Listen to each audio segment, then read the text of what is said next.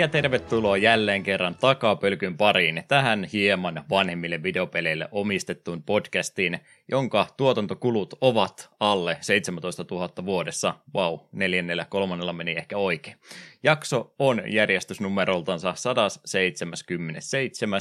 Julkaisupäivämäärä tälle on 20. päivä helmikuuta 2024. Jakson pääaiheena tänään olisi Raren kehittämä peli Jet Force Gemini Nintendo 64 vuodelta 99. Siitä ja vain muustakin juttelemassa ovat Juha IDF, IDF, ei kun oho, väärä peli, Lehtinen sekä Eetu. Olin yllättynyt, kun punainen kortti avasikin punaisia ovia Kapanen. Heipä hei, jälleen kerran ilo olla täällä. Vaikka vähän kompurointia selvästikin havaittavissa. Se on tämä, kun nauhoitellaan aina sunnuntaisin, niin siinä kohtaa viikon voimavarat on käytetty. Näköjään se tai sitten täytyy mennä vanhan kalenterin mukaan, jossa viikko alkaakin vasta sunnuntaista. Mm, Asenne, totta. asennekysymyksiä nämäkin kaikki. Kyllä vain. Ennen kuin saat alkukysymyksen, saanko ähm, hetken jutella kuuntelijan kanssa kahdesta? Anna mennä. Okei, kiitos. Arvoisa kuuntelija, ei tuo Jana enää kutsua vieraita meidän jaksoihin. Se on, se on loppu nyt. Valitaan, mutta nyt me ollaan vaan kahdestaan tästä eteenpäin. Ei mun kanta nyt ihan noin radikaali ollut, mutta jos, jos pieni tauko pidettäisiin kuitenkin vierasta, ihan vaikka saataisiin välillä jakso, mikä ei kestä puolta päivää. Ei enää koskaan, se on nyt, se on nyt tässä sitten. No joo, en itsekään edes huomannutkaan, että niin joo, on tuossa kyllä kieltämättä tullut viime aikoina ihmisiä kutsuttua paikalla ja hyvä niin, hyviä jaksoja ollaan saatu aikaiseksi, mutta kieltämättä aika ison lohkon päivästä vielä, kun rupeaa nauhoite siellä viiden tunnin tuntumassa jo pyörimään. Joo, ei, kyllä me kutsutaan jatkossakin, mutta mennään nyt kahdestaan pari jaksoa tässä välissä, niin katsotaan, jos ei tuo siihen mennessä leppynyt taas vähän sen, niin voidaan kutsua taas paikalle joku Kingdom Heartsin mennessä varmaankin. Niin sitten on no viimeistään kutsua. silloin. Mm. Hoidetaanpa vaikka se ensi alta pois, niin katsotaan sitten taas uudestaansa. Mutta jotta ihan oikean tavallisen perinteisen alkukysymyksen saat, ja mä kävin mielessäni jo läpi eh, vaihtoehtoja, jotka mä oon selvästikin jo kaikki kysynyt, niin kysyn sinulta kysymyksen, mikä ei liity tähän peliin ollenkaan. No niin, anna tulla. Ihan tavalliseen harrastamiseen vaan. Mä vaan rupesin ihmettelemään, että mikä se nyt oikein on, kun tuntuu, että sä niin ehit, sinä nimenomaan ehit pelaamaan pelejä enemmän ja mietit, että onko se nyt siitä sitten kiinni, kun mä oon ruvennut itsessäni huomaamaan omituisen tavan, että mä en kovinkaan myöhään illasta enää jotenkaan tykkää pelata videopelejä, mikä on niin kuin aivan absurdi ajatus tietysti meillä kotikasvatuksessa oli, että yhdeksältä menee laitteet kiinni, niin tietysti se on jostain sieltä asti tullut, mutta kyllähän se sitten teini-ikäisenä varsinkin, kun tämä kolmikirjaiminen PC-MMO-peli rupesi mielenkiintoa viemään, niin kyllä sitä venytettiin sitten siinä iässä mahdollisimman myöhään ja nimenomaan tuntui, että se niin kuin myöhäisiltä oli sitä parasta aikaa pelata, mutta nyt se jotenkin niin kuin itseltäni ruvennut ihan automaattisesti vaan putoamaan, että rupeaa vähän siinä puoli kympin tienoilla viimeistä olen semmoinen olla, että onko kello jo liikaa, pitääkö mun pikkuhiljaa mennä nukkumaan, vaikka mä en yleensä ennen puolta hirveästi menekään, mutta silti useampi tunti ennen nukkumaan menoa, niin rupean laittamaan jo pelejä kiinni, niin onko sulla tätä vikaa, onko tämä joku minä juttu vain? Äh, se on vähän päivästä riippuvaista. Minullakin on tavallaan niin kuin se, että tietyt iltarutiinit on, että just kahvinkeittimen laitan valmiiksi aamua varten ja tarkistan, onhan mulla kaikki evät tehty ja kaikki tälleen, niin en, en ikinä tee silleensä, että viimeinen asia, mitä teen, että on konsoli kiinni ja sitten nukkumaan, vaan kyllä siinä just, sanoisin ehkä just tuntia puolta ennen, ennen yöpuulle käymistä, niin kyllä siinä kohtaa yleensä isken pleikkarin ja muut kiinni, jos semmoinen päällä on ollut, ja sitten enemmän vaikka YouTubea kattelee silleen, niin sitten ainakin on myös tavallaan sitten helpompi, kun katsoo, että aha, voisi nukkumaan mennä, niin on helpompi jättää se video kesken tai jonkun kevyen komediasarjan jakso kesken, kun katsoo pelissä, että voi perkele, että mulla on ollut, nyt 10 minuuttia välivideossa ja tässä on vielä seuraavat 10 minuuttia sitä varmaan lisää ja jos nukkumaan päästä, niin en tykkää semmoista ajatuksesta, niin jossain määrin niin kuin samaistun. Ja toki tuohon, mitä nyt ylipäätään tulee omaan pelaamiskäyttäytymiseen, niin siinä on, no tässä nyt jonkin aikaa, kun on itsekseen asunut, niin se on, on ollut vähän kyllä helpompaa taas tuo pelaaminen, mutta sekin on kyllä välillä vähän päiväkohtaista. Välillä tulee niitä päiviä, että tulee, että jos viikonloppuna on vaikka kokonaisen lauantai itekseen, niin aika paljon tulee esimerkiksi Infinite Welttiä mätettyä putkeen, mutta sitten välillä taas tulee niitä, niitä päiviä, että kun joka, päivä, joka kerta on töiden jälkeen menoa, niin ei konsolia paljon kerkeä käynnistellä. Ja ei se nyt varsinaisesti silleen niin kuin haittaakaan, että sitten ei vaan tule pelattua. Se on, menee vähän kausikohtaisesti. Mutta et tosiaan pelaa viimeiseen asti ja livahda saman tien peiton alle, että ei, ei tämmöistä käytöstä. Ei, ei, ei, ei, ei, että yleensä se just, etenkin nyt kun tämä Infinite Veltti on pelannut, josta kohta puhutaan puhun vielä vähän lisää, niin siinä niin rupeaa katsoa, katsoa vähän sille, että okei, kello, kello alkaa lähestyä puoli yhdeksää, että tässä nyt, nyt on vähän tämmöinen sauma, että en ainakaan mitään isompaa rupea pelaamaan, että korkeintaan vähän jotain sivuhommia tee ja sitten katsotaan, okei, no tässä on nyt semmoinen hyvä paikka pysäyttää, että tästä on hyvä huomenna töiden jälkeen jatkaa, niin pistänpä, pistänpä tässä kohtaa pelin kiinni ja hommailen kaikkea muuta siinä sitten. Joo, ei se, en itseäni ruudu edestä vielä kokonaan pois, että yleensä sitten tulee jotain katteltua vielä sitten se aikaa, kun vielä siinä hereillä on, mutta sitten kun huomaa tosiaan, että rupeaa nauha menemään katki, niin yleensä siinä sitten silmät kiinni ja kaikki laitteet saman tien pois päältä, niin nukahtaa kyllä aika nopeasti, mutta en mä tiedä, on se ehkä sitten helpompi eh, sillain puolittaa vaan keskittyä johonkin katsomiseen kuuntelemiseen, kuin se, että suoraan intensiivisestä pelistä hypätä pois. Tietysti tosiaan silloin, kun sitä Vovia tuli aika paljon pelattua, niin silloin se oli kyllä aina sitä, että pelattiin niin myöhään kuin vain jaksoja sitten nukkumaan, mutta ehkä sitä nyt sitten vähän enemmän sitä oikeasti untakin arvostaa, että haluaisi mielensä se seitsemisen tuntia nyt ainakin arkipäivänäkin saada. Joo, siis mulla itsellä on just se, että nykyisellä työrytmillä, kun varttiin vaille kuusi mulla soi kello, ja kyllä me jo kymmeneltä viimeistään pyri olemaan niin kuin sängy, niin kuin ihan sängyssä. Saatan olla siinä vielä manga-alueen tai silleen se vähän vielä roikun, mutta että kymmeneltä olen kuitenkin vemistä sängyssä. Se noin kahdeksan tuntia olisi se mi- minun mielestä ihan hyvä määrä. Alan olla sen verran iäkäs, että olisi, olisi kiva saada nukuttaa. Ja on, on sitä huomannut, että arvostaa enemmän sitä hyvin nukuttua yötä kuin sitä, että pikkutunnelle asti valvoo väkisin. Mm. Se pääsee.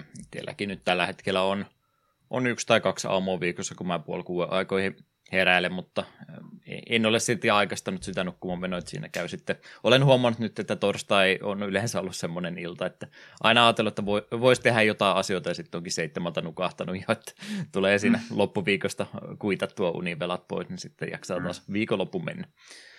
Mutta, mutta nukkuminen on, se on, se on niin kuin laittaisi rahaa pankkiin, on meidän perheessämme tykätty sanoa. Mm. Mutta jos ei nukkumisesta puhuta enempää, vaan ihan pelaamisesta, niin ei tule mitä olet pelannut. No minä en ole pelannut mitään muuta kuin jaksoaihetta just sen verran, kun on ollut tarvis ja kaiken muun aikana niin olen pelannut vain Infinite Weltia. Kuulostaa ei ole peli... kerro Ei, ole peli vieläkään läpi. Me en ole ihan varma, miten paljon meistä on ajallisesti pelannut, kun pelin tallennus taisi näyttää jotain päälle 60 mutta sitten tuo Pleikkarin oma, joka näyttää tuolla alkuvalikossa, niin se näyttää, että pelitunteja olisi yli 80, niin me veikkaan, että se on todellisempi aika ainakin sen, että näin paljon tämä peli on ollut päällä. Se voi olla, että tuo peli ei nimittäin välivideoita ja jotain tämmöisiä, niin kaikkia niitä laske siihen pelaamiseen. Ja toki muutaman kerran sitten, kun on tullut just, että aika harvoin, mutta muutama otteeseen on tullut tosiaan, että Game Over on pamahtanut ruutuun, ja minähän en rahaa sitä maksa, että saan aloittaa tappelu alusta, vaan minä kylmän viileesti lataan tal- aiemman tallennuksen. Niin, niin var, että se varmaan se noin 80 tuntia tällä hetkellä on se oikea aika, ainakin sen verran se peli on ollut mulla päällä. Ja joo, chaptereita on ilmeisesti 14 ja olen chapterissa 11 vai 10. En ole varma. Jossain kuitenkin siellä, että alan olla niin kuin siinä pisteessä, että viimeksi, viime jakso kun nauhoitettiin, niin silloin olin juuri päässyt sinne Dondoko Islandille chapter 6 7 tienoilla ja Dondoko Islandilla vietinkin seuraavat kolme neljä päivää niin kuin oikeata elämää, että seuraavat kymmenen tuntia pelasin vain Dondoko Islandia. Siitä seurasi pelin aika, niin pelin omassa maailmassa mielenkiintoinen tapahtumasarja, koska ei sitä tietenkään millään tavalla näkynyt, mutta se oli mielestäni huvittavaa, että siinä oli just, se, oli just semmoinen hetki, että hei, että Ichiban, että tässä nyt menee pari päivää, että me saadaan tämä seuraava homma hoidettu, että tee mitä lystäät, ja sitten Ichiban päätyy tosiaan tälle Dondoko Islandille, joka on tämä pieni Animal Crossing-homma, ja sitten sieltä niin kuin voi poistua, kun siellä on muutama päivä viettänyt, mutta on silleen, että no, ei se ole pakko, ja sitten se saattoi vaikuttaa muiden pelihammojen mielestä omituiselta, että meidän pitäisi itse tämä homma hoitaa, että sun piti olla pari päivää pois, ja ollut nyt päälle kuukauden, vai olla mm. saarella rakentamassa rakennuksia ja kutsumassa vieraita, niin ei se mitään, ei se mitään, ei tämä niin justiinsa. Mutta jo, se oli, se Rodoko Island oli, oli varsin kiva, ei se nyt mikään täysverinen Animal Crossing ole, että se on sinällään aika yksinkertaistettu, että joo, keräät siellä resursseja, sulla on se, niin se päivärytmi, joka, mitäköhän me sanoisin, 10-15 minuuttia kestää se niin kuin Dondogo Islandin päivä. Siinä ja sä käyt just puita kaatamassa ja resursseja keräämässä ja muutaman pahiksi vetämässä pesäpallomailla turpaa ja rakennat uusia rakennuksia ja saat sitten sitä sun resortin tasoa nostettua, että voit kutsua parempia vieraita ja sitten sun resortti myös kasvaa ja tälleen, niin se on ihan kiva. Aika yksinkertainen loppujen lopuksi just, että vaikka siinä niin on sille, että joo, että on, nämä vieraat haluaa, että sulla olisi mahdollisimman paljon tämän tyylisiä rakennuksia ja tälleen, niin loppujen lopuksi teet kaikki mahdolliset ra- isot rakennukset, pystyt, teet muutama yksinkertaisen niin kuin, kävelyreitin ja niiden varalle isket kaikki rakennukset vaan. Se on ihan sama, että onko sulla siinä niin kuin, jotain niin kuin, ros, äh, roska-aitauksia ja tämmöisiä vaikka bordellin vieressä. Se on ihan sama, ei se niin kuin, vaikuta se asukkaiden viihtyvyyteen. Niillä on vaan tärkeintä, että siellä on nämä tietyt asiat, niin se on vähän sinällään koomista, kun ideana olla Resort Island ja myöllä se rupesi näyttämään vaan joltain pienois Kamurocholta, joka nyt on vaan rakennettu vähän kyseenalaisella järjestyksellä, mutta kaikki statsit oli täysissä, niin ei sillä väliä. Niitä se olisi voinut olla silleen vähän niin kuin vaativampia. Toki sitten olen netistä jo katsellut, että kun ihmiset, jotka oikeasti haluaa panostaa, niin ovat tehneet itselleen niin kuin ihan silleen, että joo joo, tämä saaren osa on omistettu näille rakennuksille ja tämmöisille ja kaikkea muuta tämmöistä, niin mutta kun se peli ei vaadi sitä, saat pääset siihen S-rankkiin aika helposti sille, että se iskit ne rakennukset sinne jonnekin, ja kunhan ne on niin kuin silleen asukkaiden, tai siis noiden vieraiden käytettävissä, niin se olisi voinut olla monipuolisempi, mutta jollain tavalla se oli tosi koukuttavaa. Jotenkin oli tosi kiva itse mennä ötököitä nappailemaan ja sitten spearfishingia harrastamaan kaikkea tällaista, niin se oli ihan semmoinen kiva välipala, semmoinen just noin 10 tuntia siinä mulla meni, että me sen story-arkin niin pelasin loppuun ja ainut syy, miksi me enää sinne menisin, olisi rahan grindaaminen, mutta nytkin mun pelissä on niin pitkällä, että se ei ole todellakaan paras tapa grindata rahaa. Niin tuskin sinne enää palaajan, vaikka olenkin saanut sieltä täältä uusia näitä do-it-yourself-reseptejä, että mitä voi rakentaa uusia rakennuksia ja muita. Niin. Mutta se oli kuitenkin oikein, oikein, oikein kiva pieni välipala, ja pienellä niin kuin panostamisella siitä olisi voinut tehdä niin kuin oikein oikein pelin. Mutta ei se, ei se mikään sadan tunnin pikkupeli sillä sisällä olevaa. Se on just noin 10 tuntia, ja ei tarvi senkään vertaa, jos ei ole niin tarkkaa, kun loppujen lopuksi... No se joo, se storyline kannattaa vetää yhden aseen takia loppuun asti, mutta ei ole kuitenkaan pakollista. Mutta kiva se kuitenkin oli. Mm. Öö, mitä muuten? Miten on tota, seuraava julkaisu, kun sitten tulee, niin onko jo ihan täydellinen kaupungin rakentelu minipeli sinne laitettava, like Dragon Skylines? En ihmettelisi yhtä, että se voi vähän se, se on tämän pelisarjan kanssa vähän tämmöistä, että joka osaa yrittää olla vähän mahtipontisempi, niin se jossain kohtaa kyllä homma karkaa käsistä ja pahasti, mutta ei se minua haittaa. Öö, mitä muuten tulee Infinite Welttiin, niin on myös vähän niin kuin siinä pisteessä, että me on tehnyt niin paljon vapaaehtoisia juttuja, että nyt on ollut tarina, on tullut puskettua aika nopealla tähän eteenpäin, koska on ollut vasta, okei, okay, uusi chapteri alkaa, no ei tänne hirveästi tullut uusia substoreja tai mitään, koska mä oon tehnyt jo kaikki, mitä on tarjolla ollut. No yksi poikkeus oli tuossa chapter 7, 8, 8, joo, siinä tapahtui juttuja, mikä siinä avautui sitten enemmän vapaaehtoista settiä, niin sitten siinä, taas, siinä chapterissa taas vierähti vähän aikaa. Mutta tuo peli on koko ajan vaan parempi. Ja minä taisin viime kerralla sanoa, vaikka Discordin puolella No en, mutta jossain on ollut kuitenkin puhetta just siitä, että nolla tai seiska on niinku paras paikka aloittaa. Ja me olen itse sitä mieltä, että joo, seiskasta voi aloittaa, vaikka siinä ei niin kuin sitten, tietyt asiat ei, niin kuin, ei ole samalla tavalla tuttuja, niin sitten pelin loppupuolella osa, osa kohtauksista ei ole niin voimakkaita. Mutta jos ei päädyt aloittamaan seiskasta, niin me en oikeastaan voi suositella Infinite Weltin pelaamista, ellei ole pelannut kaikkia aiempia, koska Kirjulla on paljon isompi rooli ja tuossa yhdessä kohtaa tarinaa tulee nimenomaan sitä, että hypätään vähän enemmän kirjun näkökulmaa ja sitten tulee tosi paljon tämmöisiä vapaaehtoisia juttuja, missä voi käydä muistelemassa asioita kirjuun muista seikkailuista, niin ne ei varmaan tunnu miltään, jos niitä ei ole pelannut, mutta itselle kun kaikki aiemmat on pelannut, niin tuli tosi lämmin fiilis, kun kirju muistelee jotain yksittäisiä substoreja tai jopa tärkeitäkin hahmoja pelisarjan varrelta, niin ne oli siis, ah, kyllä. Mutta samaan aikaan just tuntuu siltä, että tämä tuntuu koko ajan vaan liian todelliselta, että tämä on niin kuin hyvä kirjulle, niin ristiriitaiset tunteet.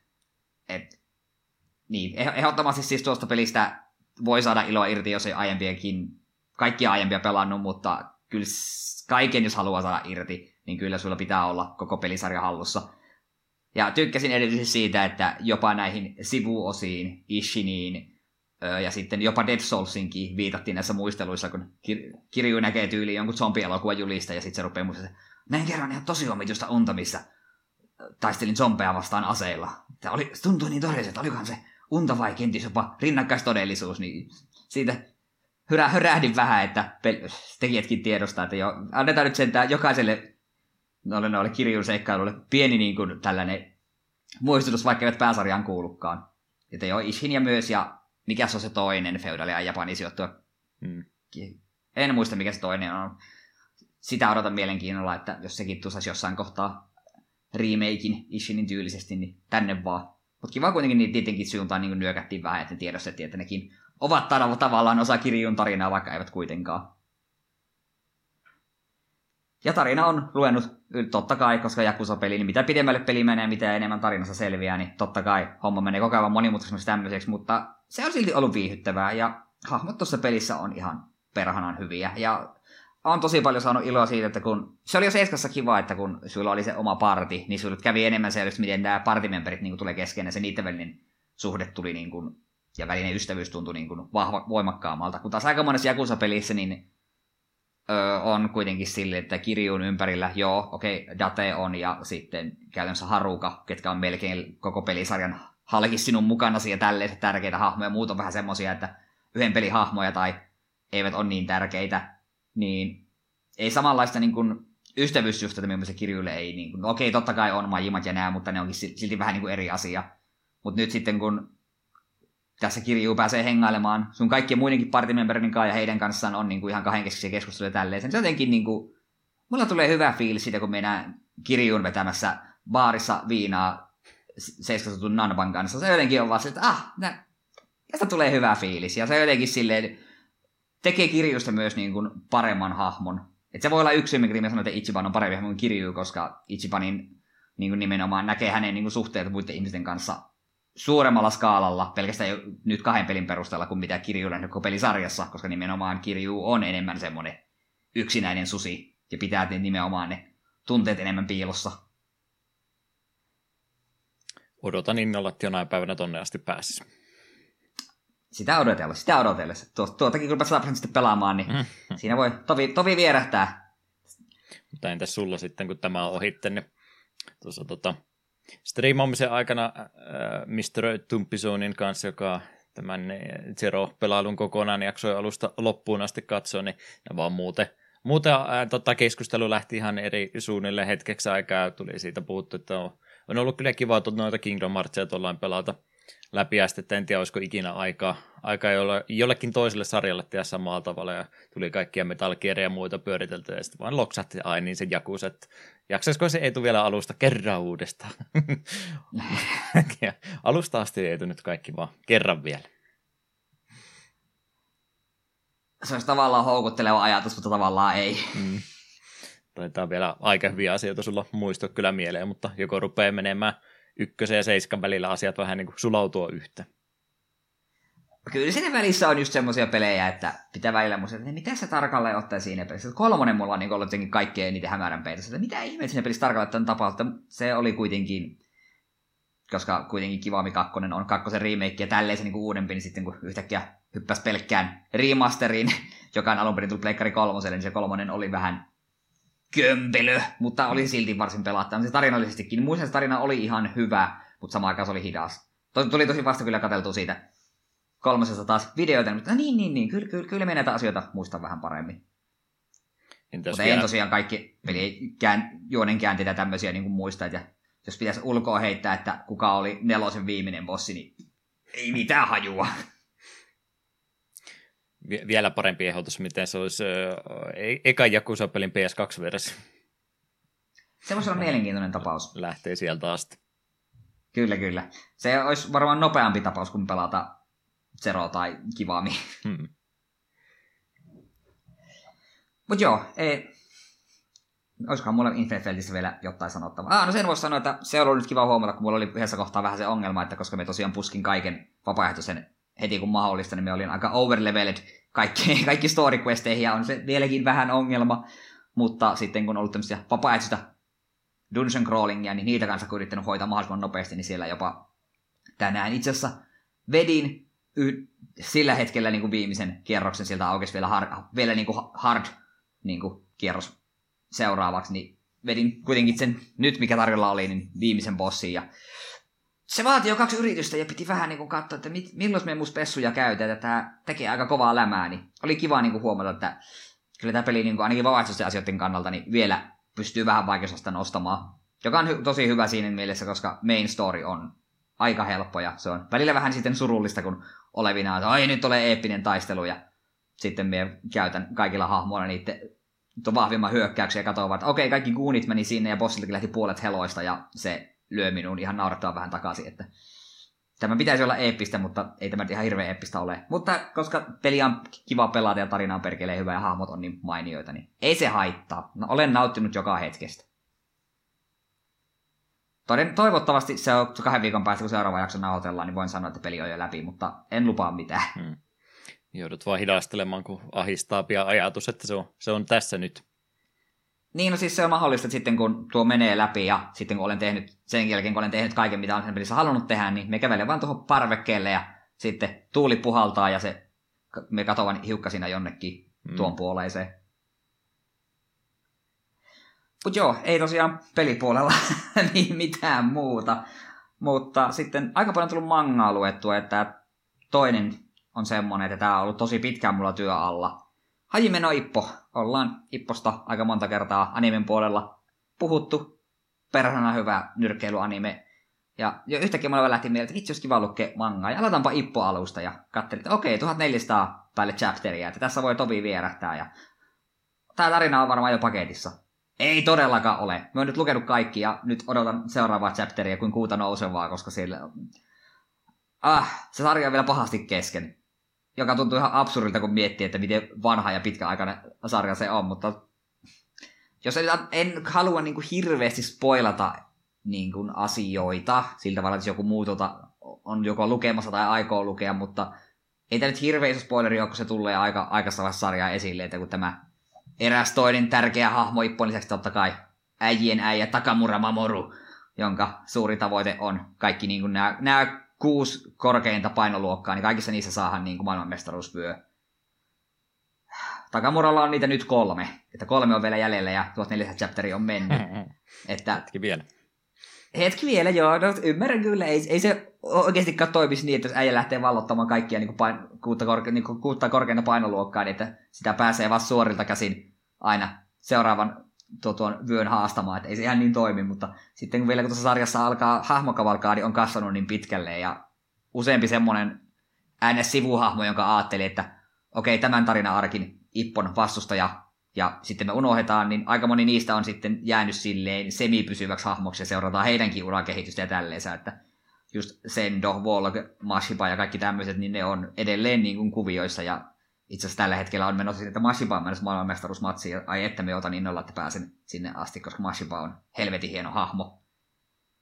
On siinä toki se tuossa sarjassa niin kuin ongelmana, että kun se on tavallaan sitten niin hidas, että chaptereita on noin käsittämätön määrä, ja sitten just tuntuu silleen, että no, milloin tämä niin nyt kähtää silleen kunnolla eteenpäin, niin niitä hetkiä tulee harvoin, mutta ei se sinällään haittaa, koska ne matsit on ihan niin kuin manganakin, niin aivan törkeä hieno ja se menee koko ajan niin kuin vaan hienommaksi ja hienommaksi ja sarjan huumori on ihan huikeeta ja se on niin kiva, kun on ollut ensin semmoinen pitkähkö arkki, missä nimenomaan on jotain isoa matsia niin kuin ensin alustettu ja sitten se matsi tulee ja on ihan perkeleen eeppistä ja monta, parikymmentä chapteria seurataan vaan sitä matsia ja niin sitten välissä tulee pari semmoista vähän kevyempää, missä takamura auki ja muut vähän perseilee, niin sille on, on ilo nauraa.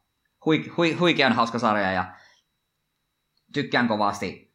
Ja haluaisin hirveästi puhua parista juonikuviosta, mutta en halua siltä varalta, että joku tätä tosiaan haluaa lukea tai ei halua muuten spoilereita. Ja pidän sormia ristissä, että ehkä tämä joskus vielä saisi animena jatkoa, mutta en usko. Se on, se on harmi. Tos, tosi hyvä nimittäin sarja on ja animenakin toimi tosi hyvin, niin en tiedä, että minkä takia Next ikinä halunnut tehdä enempää, kun se jäi kuitenkin niin pahasti kesken. Toki tästä, tästä olisi sitten tietysti, jos tästä ruvettaisiin animeen nyt tekemään vaikka alusta asti tai jatkamaankin sitten, sitten taisi just tämmöinen One Piecein veroinen ei, loppua ei koskaan näy teos. Mm.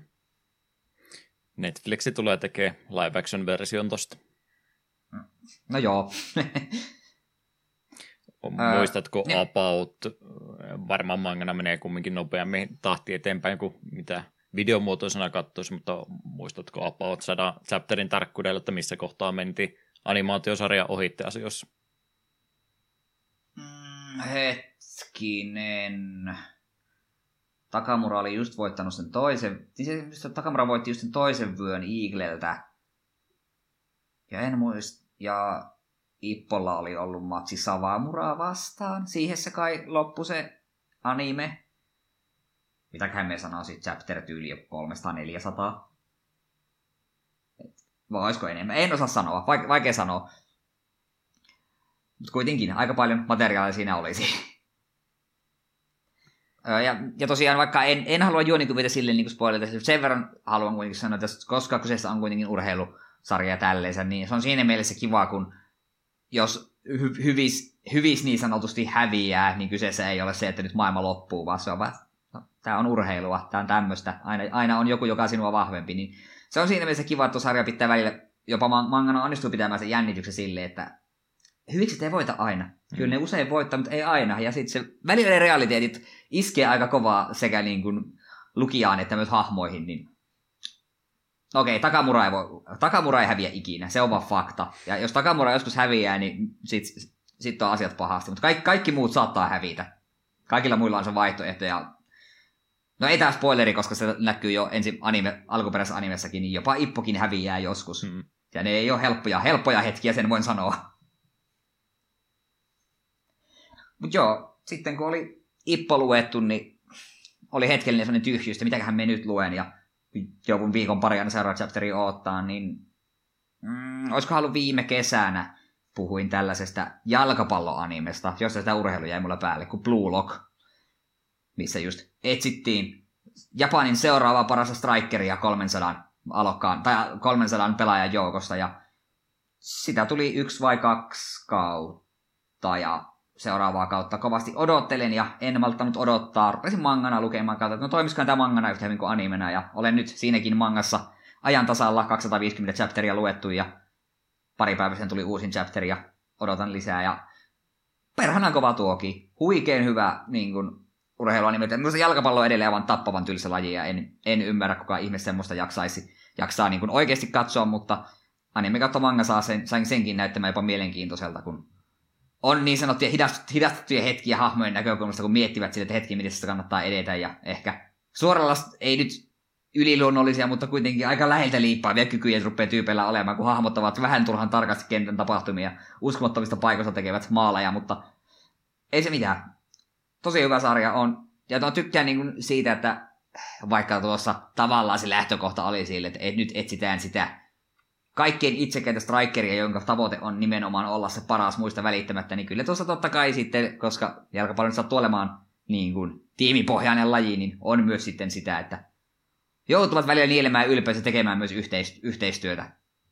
Niin, ja, ja ne hetket on hienoja, ja tosin hienosti on kyllä piirretty jokainen eeppinen maalintekokohtaus, niin voin kyllä Blue Lockia suositella, ja innolla odotan, että animenakin jossain kohtaa jatkuu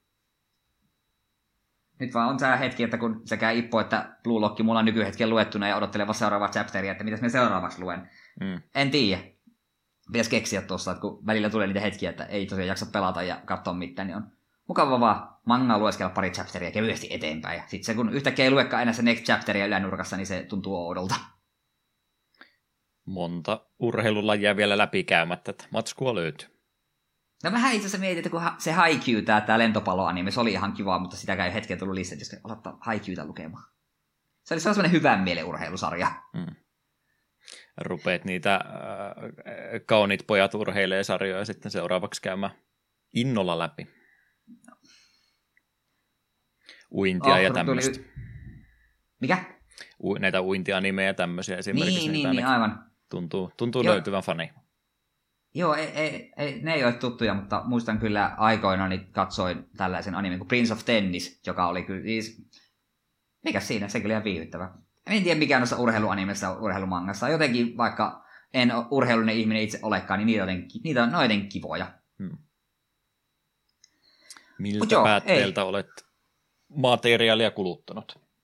Ihan puhelimen näytöltä, että en ole jaksanut kiu, vähän leikitteli ajatuksella, kun paikallisessa fansussa kävin tuossa, tuossa viikko pari sitten ja katsoin, että siellä oli Blue Lockia englanniksi hyllyssä, että pitäisikö sitä ostamaan ihan niin kuin pokkareina itse hyllyyn, mutta en tiedä. Olisi tavallaan ehkä hauskempi aloittaa, kun ei tuota tiedä miten pitkä sarjoissa tulee, niin jos en halua aloittaa tätä ikuisuusprojektia. Vaikka se olisi miten hienoa, että omissa One Piecein kaikki pokkarit, mutta mm. me tarvitsee isomman kämpä siinä kohtaa. Joo, se. Sitä miettii, että olisiko se pädi tuommoiseen hyvä sitten olla erikseen olemassa, että kyllähän niitäkin halpispädiä aika edullisesti saisi, niin voisi olla kyllä, kyllä. pykälä helpompi semmoiselta en... ja muunkin käyttö ehkä jopa semmoinen sopii. No joo, en ehkä, en ehkä itse jaksa ruveta ostamaan pädiä pelkästään mangan lukemisen takia. Ei sen, mutta että kaikkea muutakin. Niin, kyllä, kyllä. Musiikit toista sen kautta ja tämmöistä. Mm. Aamupalalla puuroisyydessä ei tarvitse läppäriä nostaa pöydälle aina. Koska aina täytyy olla ruutuaika. Ei saa olla no. rauhassa omia ajatustensa kanssa. Mm.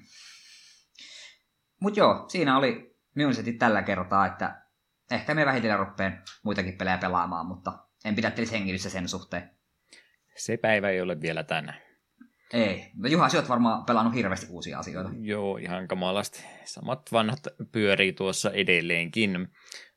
Väliaikaraportti Blaster Master Zeron pelailusta. Nyt ruvetaan 4-2 alkuisia aikoja aika lähellä olemaan. Väittäisin, että nyt on sen verran tuntumaan näpeissä, että ei runi kun vaan alle saisi, niin kyllä sieltä se 4-2 alkuinen aika olisi, niin sitten ruvetaan siinä minuutin sisällä vanhaa ennätystä olemaan, mikä on sitten tosi kaukana vielä, mutta että sitten on vaan se yksi minuutti vaan enää jäljellä, niin kyllä se, kyllä se tästä pikkuhiljaa yllättävän nopeasti sitä on.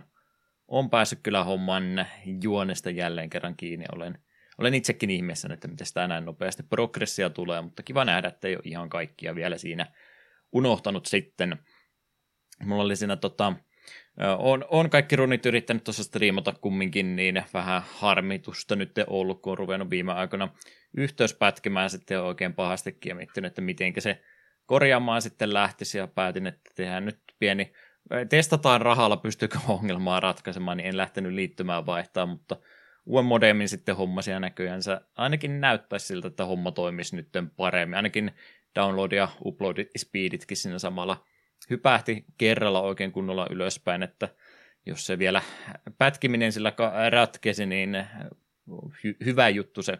Toki vähän lompakkoon lovea taas tekee, kun melkein konsolin verran sai, sai siitä sitten maksaa, kun halusi semmoisen mieleisensä. Olisihan se ollut kiva, kun olisi aika monet liittymäkauppiaathan siinä jotain modemia tai muuta tarjoaa kytkynä sitten samaan tien, että otat tämä määräaikainen tuosta noin, niin saat uudet, uudet laitteetkin siinä samalla, niin sehän nyt olisi tietysti se fiksumpi rahan käyttötapa ollut tehdä näin, mutta ainakaan DNAlta, keneltä mulla liittymät nyt tällä hetkellä on, niin ei ollut semmoista purkkia tarjota, minkä mä olisin itse halunnut. Ehkä ne olisi pelittänyt jo ihan hyvin, mutta mä silloin nelisen vuotta sitten tuonne katolle nuo antennin vahvistimet laitoin ja seinästä reijät porasin läpi, että sai, sai piuhat vedettyä sitten läpi, niin tiedän tämmöisellä asumisalueella, että ne on aika ehdottomat, että saa jotain järkeviä internettinopeuksia, niin halusin sitten semmoisen modemin itselleni, mihinkä pystyy noin vahvistimet liittämään, ja valitettavasti DNAlla ei ainakaan semmoista tarjota ollut. Ne tuli nyt sitten vaihettua, olen, olen tyytyväinen ostokseni, vaikka vähän se kallis olikin. Mutta mut, äh, harvinaiset kehut en yleensä samaa asiaa kahta kertaa kehu äh, peräkkäin kautta äh, näin läheisillä väleillä toisinsa, mutta menkin nyt kertaalleen. Täytyy kyllä kehua, että State of Pace niin on, on se kova podcasti. Tuli tuossa tuommoinen pieni visiitti pääkaupunkiseudulla viime viikonloppuna tehtyä ja latailin sinne sitten varmuuden vuoksi, kun ikinä oikein tuosta raiden matka varrelta, että missä kohtaa se yhteys sitten huonoimmillaan on, niin tuli sitten ladattua State of Basin kaikki jaksot varmuuden vuoksi puhelimeen ja kuuntelin ne kaikki läpi tuossa uudestaan. Se, niin hienoa kyllä, että tuommoisesta aihepiiristä Suomen kokoisessa, kokoisella kielialueellakin niin maltetaan tehdä, että se, että tuon jaksaa kahteen kertaan käydä näin nopeasti kuuntelemassa uudestaan läpi, niin voisiko siinä olla, voisiko siinä olla tilaa vaikka toisellekin samahenkiselle podcastille tälle, tai podcastin luontoiselle ää, tota, tota speedrunin jutulle niin tilaa täällä Suomessa. Mä puhun sulle tohelot nyt, nyt homma, homma tulille. ruveta vaan niitä DMiä lähettelemään, että olisi kiva tehdä sitä ja tätä, että nyt, nyt, nyt, nyt rupeat tekemään. Tiedät, kenen puolen kääntyä, jos apua tarvitaan. Eetu on, Eetun ovi on aina auki. mä, en, mä en ole oikea speedrunner, kato, niin Tohelot on oikea speedrunner, kun se, niin joo, hän on muuten tuonne European Speedrunner Assemblyllekin, joka nyt on tässä käynnissä on, kun tämä jakso tulee ulos, että jos tuoreeltaan kuuntelette, niin torstai-iltana taisi olla Toheloti runi tuota Ruotsin maalta tulossa, niin kannattaa käydä sekin vilkaisemassa. Kauhean Mr. Worldwide, kun se joka, joka maratonille malttaa lähteä. Minä vaan vedän Blaster Master Zeroa kotoa. Oli mukavampaa. Mutta joo, jotta vähän laajensin pelikokemusta, niin, niin halusin jotain muutakin pelata tuossa noin jakson pääaiheen lisäksi ja vilkas, että mitä siellä Gameboyn puolella olikaan lisäyksiä tullut ja en muista milloin oli sitten Blaster Masterista tämä Enemy Below, eli Game Boy-versio julkaistu jossain kohtaa. Ja mä ajattelin, että no nyt on ihan hyvä PM-pöhinä itsellänsä päällä, niin voisi testata jotain muutakin pelisarjaa osia ja ei maistu, sorry. Kiva, että on ollut niitä Game Boy-versiota porttauksia peleistä olemassa, mutta noin pienelle ruudulle isot spriteit pyörimään ja ainoastaan pääilman suuntiin liikkumista sitten noissa dungeon-alueissa, niin ei, ei kyllä nyt valitettavasti on sen verran raakileen kautta yksinkertaisen oloinen peli tuo enemmän pilo, että tuskinpa tulee sitä loppuun asti pelailemaan. Siihen aika tietysti vähemmän vaihtoehtoja ollut, että mitä voisi pelata, mutta tämmöisenä toteutuksena niin ei valitettavasti Jasonin seikkailut Game Boy-ruudulla niin ei, ei kyllä maistunut tällä kertaa valitettavasti. Se oli erittäin pitkä reportaasi ja arvostelu kyseisestä pelistä. Sen, se, sen verran yksinkertaisesti sama kuin Nessin peli, mutta vielä pienempään muotoon puristettuna, niin se on vähän liian vähän pieni kokemus omaan makuun. Niin. Mutta mitä kaikkea Eternal Sonaa tästä vielä voisi olla sanomista?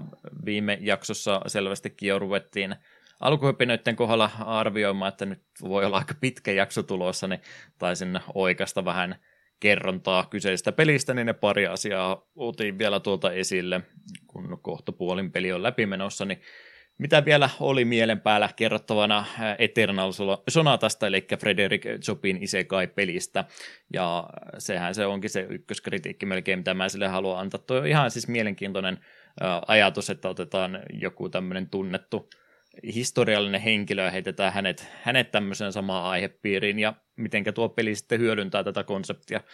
Ei oikeastaan yhtään mitenkään. Kyllä mä sitä sanoin, että siellä on, niin on äh, Chopinin elämänvaiheesta ja näistä tämmöistä jutuista, niin samanlaisia tota, draaman juttuja on hyödynnetty tuossa pelin aikanakin, ja niitä rinnastetaan kyllä ihan hyvin. Joo, mutta että mitä niin kuin Chopin itse tuossa hahmona tekee, niin hän vaan tulee, että hei, minä olen Frederick Chopin, minä olen pianisti, mä varmaan nyt seuraan tätä poppuota, joka tässä on tekemässä, niin se on niin kuin vaan, siellä on y- yksi hahmo perus JRPG-partin mukana, ja eipä se nyt oikeastaan sitten mitenkään liity, että siinä on ihan vaan muutama hetki, kun siinä ehkä, ehkä vähän dialogia käydään siitä, että joo, no, hän nyt ei ole vieläkään ihan vakuuttunut siitä, että tämä on oikea maailma, tämä on, tämä on nyt varmaan joku unijuttu vaan, mitä hän kokee, mutta harmi sinänsä, että olisi voinut tätä ideaa kyllä jotenkin paljon paremminkin paljon paremminkin sitten hyödyntää.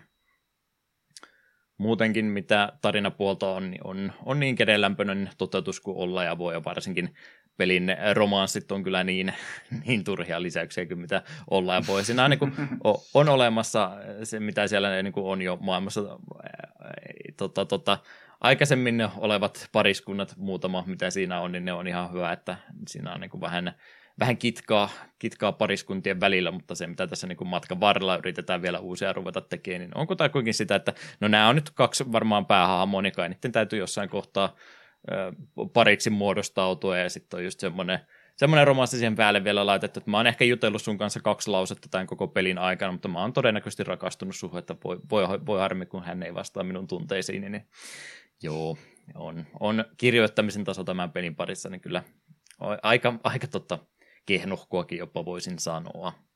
Mm. Tuo on muuten ihan yleisesti kaikissa niin kuin median muodoissa oli kyseessä pelikirja, manga, leffa, ihan sama mikä, niin semmoinen pakollinen päälle liimattu romanssi on kyllä jotenkin aina silleen, ah, miksi, miksi se, se onko se joku kirjoittamaton sääntö jossain, että jokaisessa tarinassa pitää olla romanssi ihan sama, sopiiko se sinne vai ei. Se on jotenkin aina todella uuvuttavaa.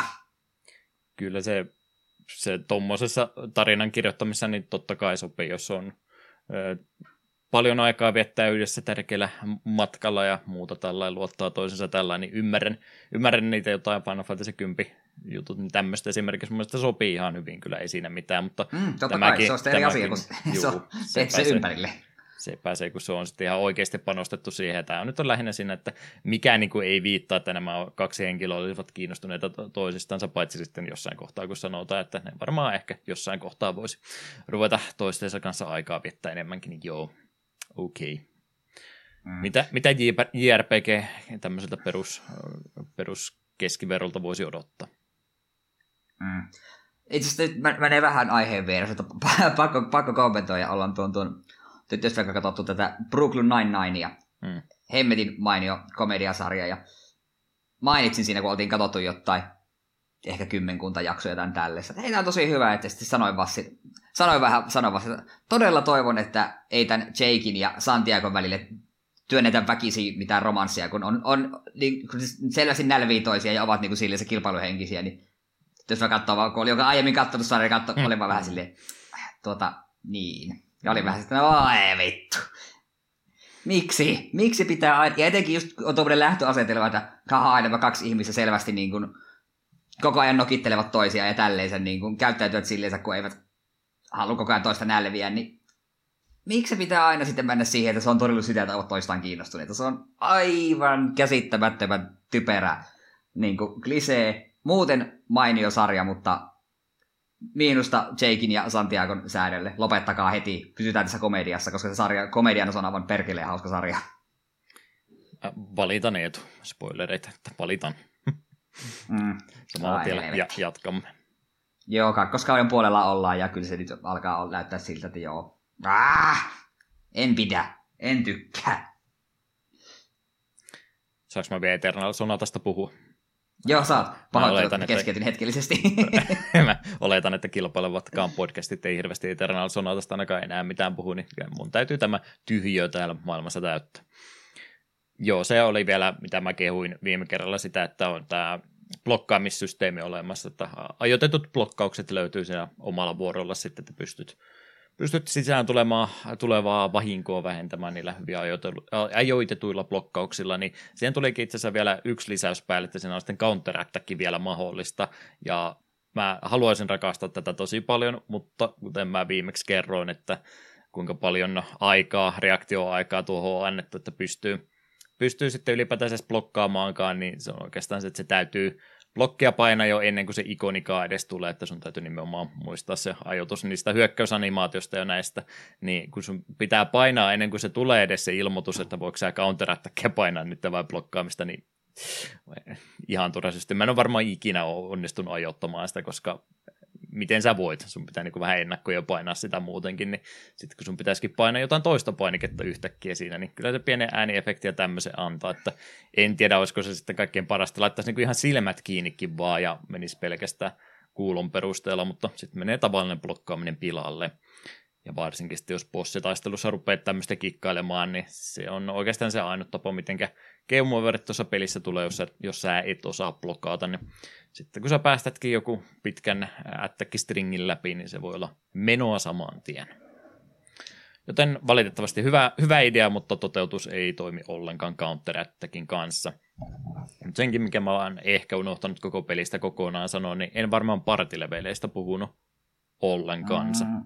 Oletan, että sä oot jo et muutenkin nukahtanut, kun mä kyseisestä pelistä puhun, mutta jos joku on ku- kuunnellut ja olin partileveleistä puhunut, niin pahoittelut, jos tulee toisen kertaa, mutta tosi kiva systeemi tämä näin, että mitä pisemmälle peli etenee, niin battle-systeemi kehittyy myöskin samaan aikaan. Yleensä kun tarinallinen isompi taistelu, kun on käyty läpi, niin samalla kun siellä leveleitä jaetaan partimembereille, niin siinä kilahtaakin sitten kanssa partileveli nousee siinä samalla, mikä on sellainen vähän erikoinen, kun sä rupeat sitä lukemaan sitä tekstiä, niin hetkinen, mulla on vähemmän aikaa tehdä asioita, että eikö tämä niin mene koko ajan vaan huonommaksi ja huonommaksi, niin se on siinä mielessä ihan jännä systeemi, että se peli niin kuin alkaa vähän enemmän semmoisena ei se ole vuoropohjainen, mutta että sulla nyt ei ole varsinaisesti kiire mitään tehdä, sä voit miettiä siinä vuoroalussa niin paljon kuin haluat ennen kuin lähdet liikkumaan ruudulle ja tämmöistä tekemään, mutta mitä enemmän partileveleitä tulee, niin se muuttuu koko ajan enemmän toimintavetoiseksi peliksi, jossa sun täytyy niin kuin nopeammin ne päätökset siitä lennosta tehdä ja tällainen, mutta se sitten kompensoi sitä sillä, että se antaa esimerkiksi enemmän special attack-slotteja, käyttöös tai special attackien kompottomista yhteen. Siellä voi toiset partimemberit liittyä sen special komennon käyttämisen samalla ja sitä kautta pystyt sitten enemmän ta- damakeekin kerralla tekemänsä, niin toi on kyllä hieno systeemi, että aina kun rupeaa tuntuu siltä, että nyt mä oon niin nähnyt jo kaiken, niin sitten se heittääkin tuommoisen pienen ekstra, että okei, nyt perustaisteluiden säännöt muuttuvat pikkasen, ei paljon, mutta pikkasen, niin tämä on hienoa, että pystyy niin kuin tuohonkin lähteä sitten vielä vaikuttamaan. Tykkään, tykkään tuommoisesta systeemistä. Ja ehkä Eternal Sonata jopa oli ratkaissut, ainakin minun mielestä fiksummalla mahdollisella tavalla oli tämän ää, tota, tota, rajoitetun inventaariojutun tehnyt. On todennäköisesti joku muukin peli samalla tavalla tehnyt, mutta moni esimerkiksi Legend of Dragoonista ei tykkää sen takia, koska 32 itemi inventaarioslottia on, että sori, ei nyt mahu enempäänsä ollenkaansa, niin Eternal on, mun mielestä on ratkaissut täydellisesti, ei tarvitse muita tota, tota, toteutustapoja tähän näin. Pohjaton inventaarioslotti, mutta erillinen aktiivinen inventaarioslotti. Tarkoittaa sitä, että sä voit kerätä ihan kaiken, mitä matkan varrella tulee, mutta jos sä haluat tappelun aikana niitä käyttää, niin sitten ne täytyy laittaa rajalliseen inventaarioslotti. Täydellistä. Hyvä peli. Hmm, on, on muuten ihan hyvä systeemi. Siinä on just tällä laitettu, että sulla on joka ikinen käyttöesine painotettu pisteillä vähän eri tavalla. Joku yhden henkilön heltti restore iteme, niin maksaa yksi pinnaa inventaarioslottia, niin se vie yksi kautta 40 esimerkiksi sieltä pois, mutta sitten vaikka koko parti hiili maksaa neljä tai revive iteme maksaa kolme, niin sun täytyy vähän miettiä siinä, että mitä kaikkea sä pystyt ottamaan sitten kerralla mukaan, montako montako Phoenix Downin korviketta mä tarvin tulevaan hankalaan bossitaisteluun ja näin. Niin siinä on vähän semmoista strategiaa saman tien, plus siinä sitten pystyy myöskin peliä tasapainottamaan paremmin, että sä et voi vaan helttiä meillä pilata tai muuten tehdä taistelusta liian helppoa, että sä vaan rahalla ratkaisit kaikki ongelmat. Kuten olen kertonut, niin rahan kanssa on vähän pieni kömmähdys tämä Xboxi 360 version kanssa käynyt, niin se on siinä kohtaa pysähtyy kumminkin tämä exploittaminen, että et voi ottaa kuin rajallisen määrän käyttöitemeitä kerrallansa mukaan. Hyvä systeemi. Siitä on kaksi peukkua tälle pelille. Mutta Eternal Sonata menee kohta läpi ja sitten olisi se kysymyksen aika, että haluanko mä ruveta sitä speedrunaamaan vai teenkö jotain muuta elämällä. Niin tällä hetkellä tunteet on vähän kahtia jakoiset, mutta jollain omituisella tavalla kiinnostaisi kyseistä peliä koittaa opetella nopeastikin pelaamaan.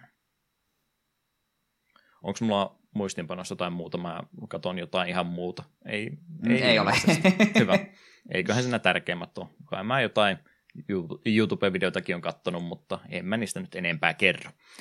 Eiköhän se riitä alkuhypinoista tällä kertaa. Pitäkäämme pieni musiikkibreikki ja sitten ohjelmistoa käymään eteenpäin.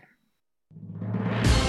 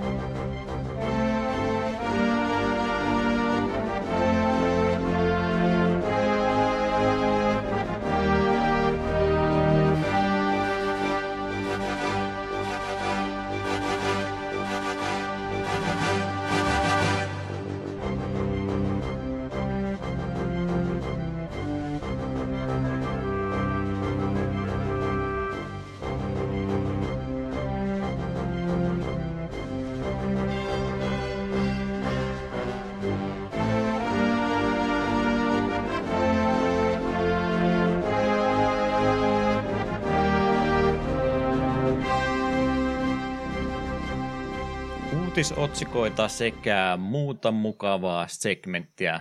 Tuttuun tapaan olisi jälleen kerran tulossa ja tuttuun tapaan Eetu käyttää myöskin ääntänsä. Tänä päivänä pelihistoriassa, eli mitä tapahtui ainakin kymmenen vuotta sitten. Tässä rupesin tota, kattelemaan tätä näin läpi listaa ja mietin, että mitenköhän meidän lukija selviytyy tällä kertaa näiden lauseiden lukemista, että mä rupesin tajuamaan, että hetki, onko mä muuten lukenut nämä yleensä. Mä on niin paljon vieraita viime aikoina, jolle mä oon antanut, antanut tämän vastuutehtävän käyttöön.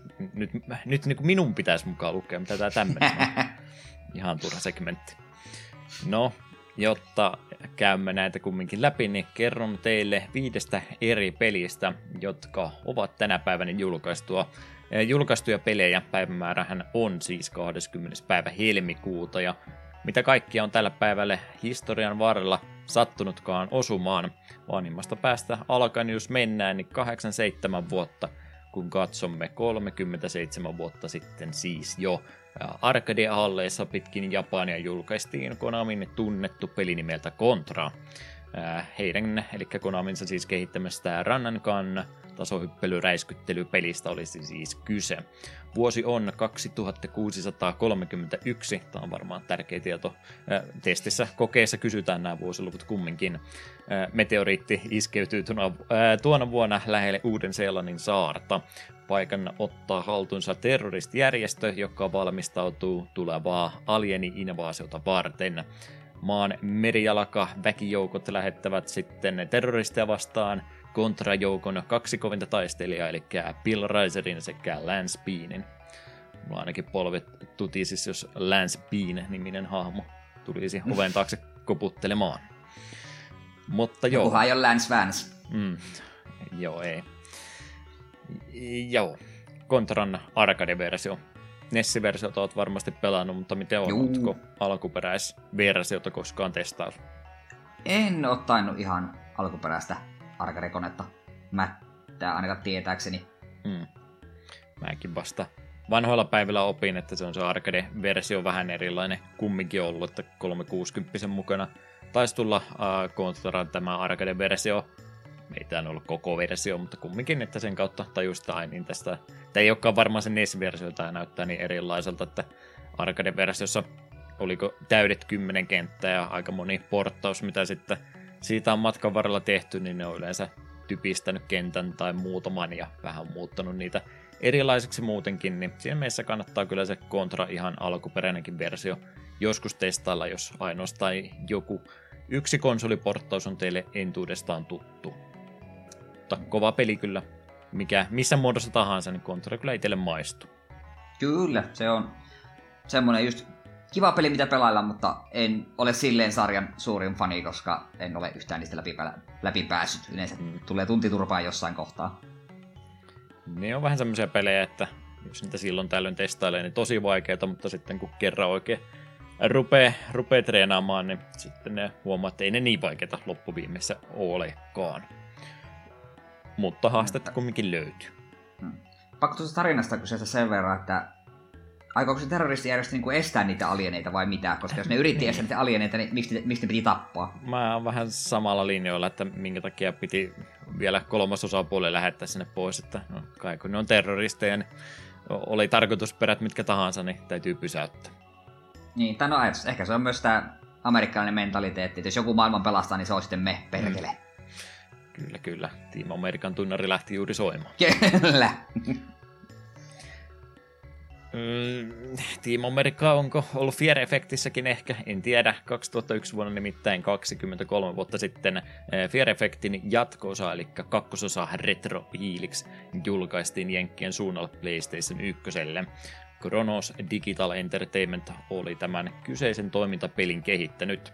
Eh, tämä peli toimii prequelina ensimmäiselle osalle, ja tässä pelissä neljä eri hahmoa saapuu Hongkongiin Tehtävänään löytää parannuskeino ihmiskuntaa yli miljardilla uurilla kutistaneella sairaudelle.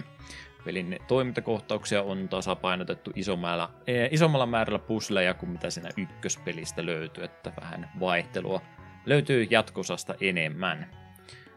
Markkinointimateriaalin kannalta aina oli kiinnostava peli, mutta ei ole tullut vieläkään pelattua. Joo, Fear Effect olisi ihan ehkä mielenkiintoinen tuo ykkönen ottaa jopa jaksoaiheeksi joskus. Täytyy kyllä myöntää, että mulla tosi usein, kun näkee Fear Effectin nimen, niin minä automaattisesti ajattelen vaan sitä Fearia. Ja se on ihan eli peli se. Joo, ja tästähän oli sitä jotain joukkorahoitusjuttuakin ollut, mutta enpä nyt taas seurannut, että mitä sille sitten tapahtui, tuliko sieltä jotain ja ihmiset unohti saman tien. Mm. Muistaakseni asiasta uutisoitiin kyllä jossain kohtaa, mutta mutta, mutta taisi meillä... Ah, mm, mm. Joo, joo, oli jotain Reinvented-nimistä peliä meidän ekana podcasti vuonna, eli 17 kerrottu Square Enix, että olisi semmoista tekemässä, ja viime vuonna on näköjään sitten ilmoitettu, että joo, jos ei sittenkään. Että semmoinen elinkaari ja uutispäivitys, jos siitä olemme joskus puhuneet peli, josta olemme varmasti puhuneet ja ei tule ehkä puhua vähän lisääkin. 2003 vuonna, 21 vuotta siis tästä päivästä taaksepäin katsottuna, PS2-julkaisu Japanissa tapahtui tunnetulla JRPG-sarjalle, eli Shin Megami Tenseille kolmososa Nocturne tänä päivänä nimittäin julkaistiin. Ja Atlushan täällä tietysti tämän pelisarjan taustalla tässäkin osassa on ollut. Tavallinen tokiolaisopiskelija näkyy, ää, näkee näyn tulevasta maailman tuhosta, ja siitä ää, unessa varoittava naishahmo sattui myös olemaan saman niminen kuin hänen opettajansa. Herättyön tästä unesta pelaaja lähtee sitten ystävineen kohti sairaalaa, jossa tämä samainen opettaja on tällä hetkellä hoidossa. Mutta perille päästyen sairaalassa jo onkin demoneita odottamassa ja pian myös sen jälkeen se ennustettu maailmanloppukin tapahtuu ja ainoastaansa muutama ihminen selviää tästä. Pelaaja on yksi heistä ja tässä käy sillä ikävästi, että hän muuttuu siinä sitten myöskin demoniksi. Siinä on se hyvä puoli, että tämä helpottaa tietysti muiden demonien kanssa – keskustelua ja tätä rekrytointia, mitä Shin Megami Tensei-peleissä päästään harrastamaan, mutta koska hän menettää ihmisyytensä, niin nyt ei oikeastaan itse tehdä niitä valintoja loin ja kaauksen, tai orderekin, jos miten ne tässä taas olikaan, niin järjestyksen ja kaauksen konsepti rupeaa kumminkin vähän katoamaan, niin sitten me mennään vähän niin kuin muiden vanavedessä, jos näitä tiettyyn suuntaan kallella olevia päätöksiä pitäisi tehdä, mutta näin ainakin oli lukevina, että joku muu ihminen tekee nämä päätökset ja sinä sitten seuraat heidän menemistä, jos näin on, mutta ei tuossa ehkä vähän enemmän kerrottu. Joo, sen verran tarkennuksia, että mulla on semmoinen mielikuva, että tämä päähahmo itsehän on nimenomaan kuolemassa myös tässä maailmanlopussa, mutta sitten my- mystinen hahmo tarjoaa hänelle voimia, että hei, että jos minäpä tarjoan sille niin sanottua demifindin voimia, että muutan sinut puolidemoniksi, että sillä, sillä selviät, ja tämä mystinen hahmo on sit itse saatana. Että mm. sehän on aina kiva, kun peli alkaa sille, että saatana antaa sulle voimia. Ja siihen vielä lisäyksenä, niin minusta on Nocturne on ihan kiva nimi, mutta minusta Eurooppa-version alkuperäinen nimi Lucifer's Call on vielä hienompi. Se on täydellinen pelin nimi. Voisi olla myös jonkun bändin nimi.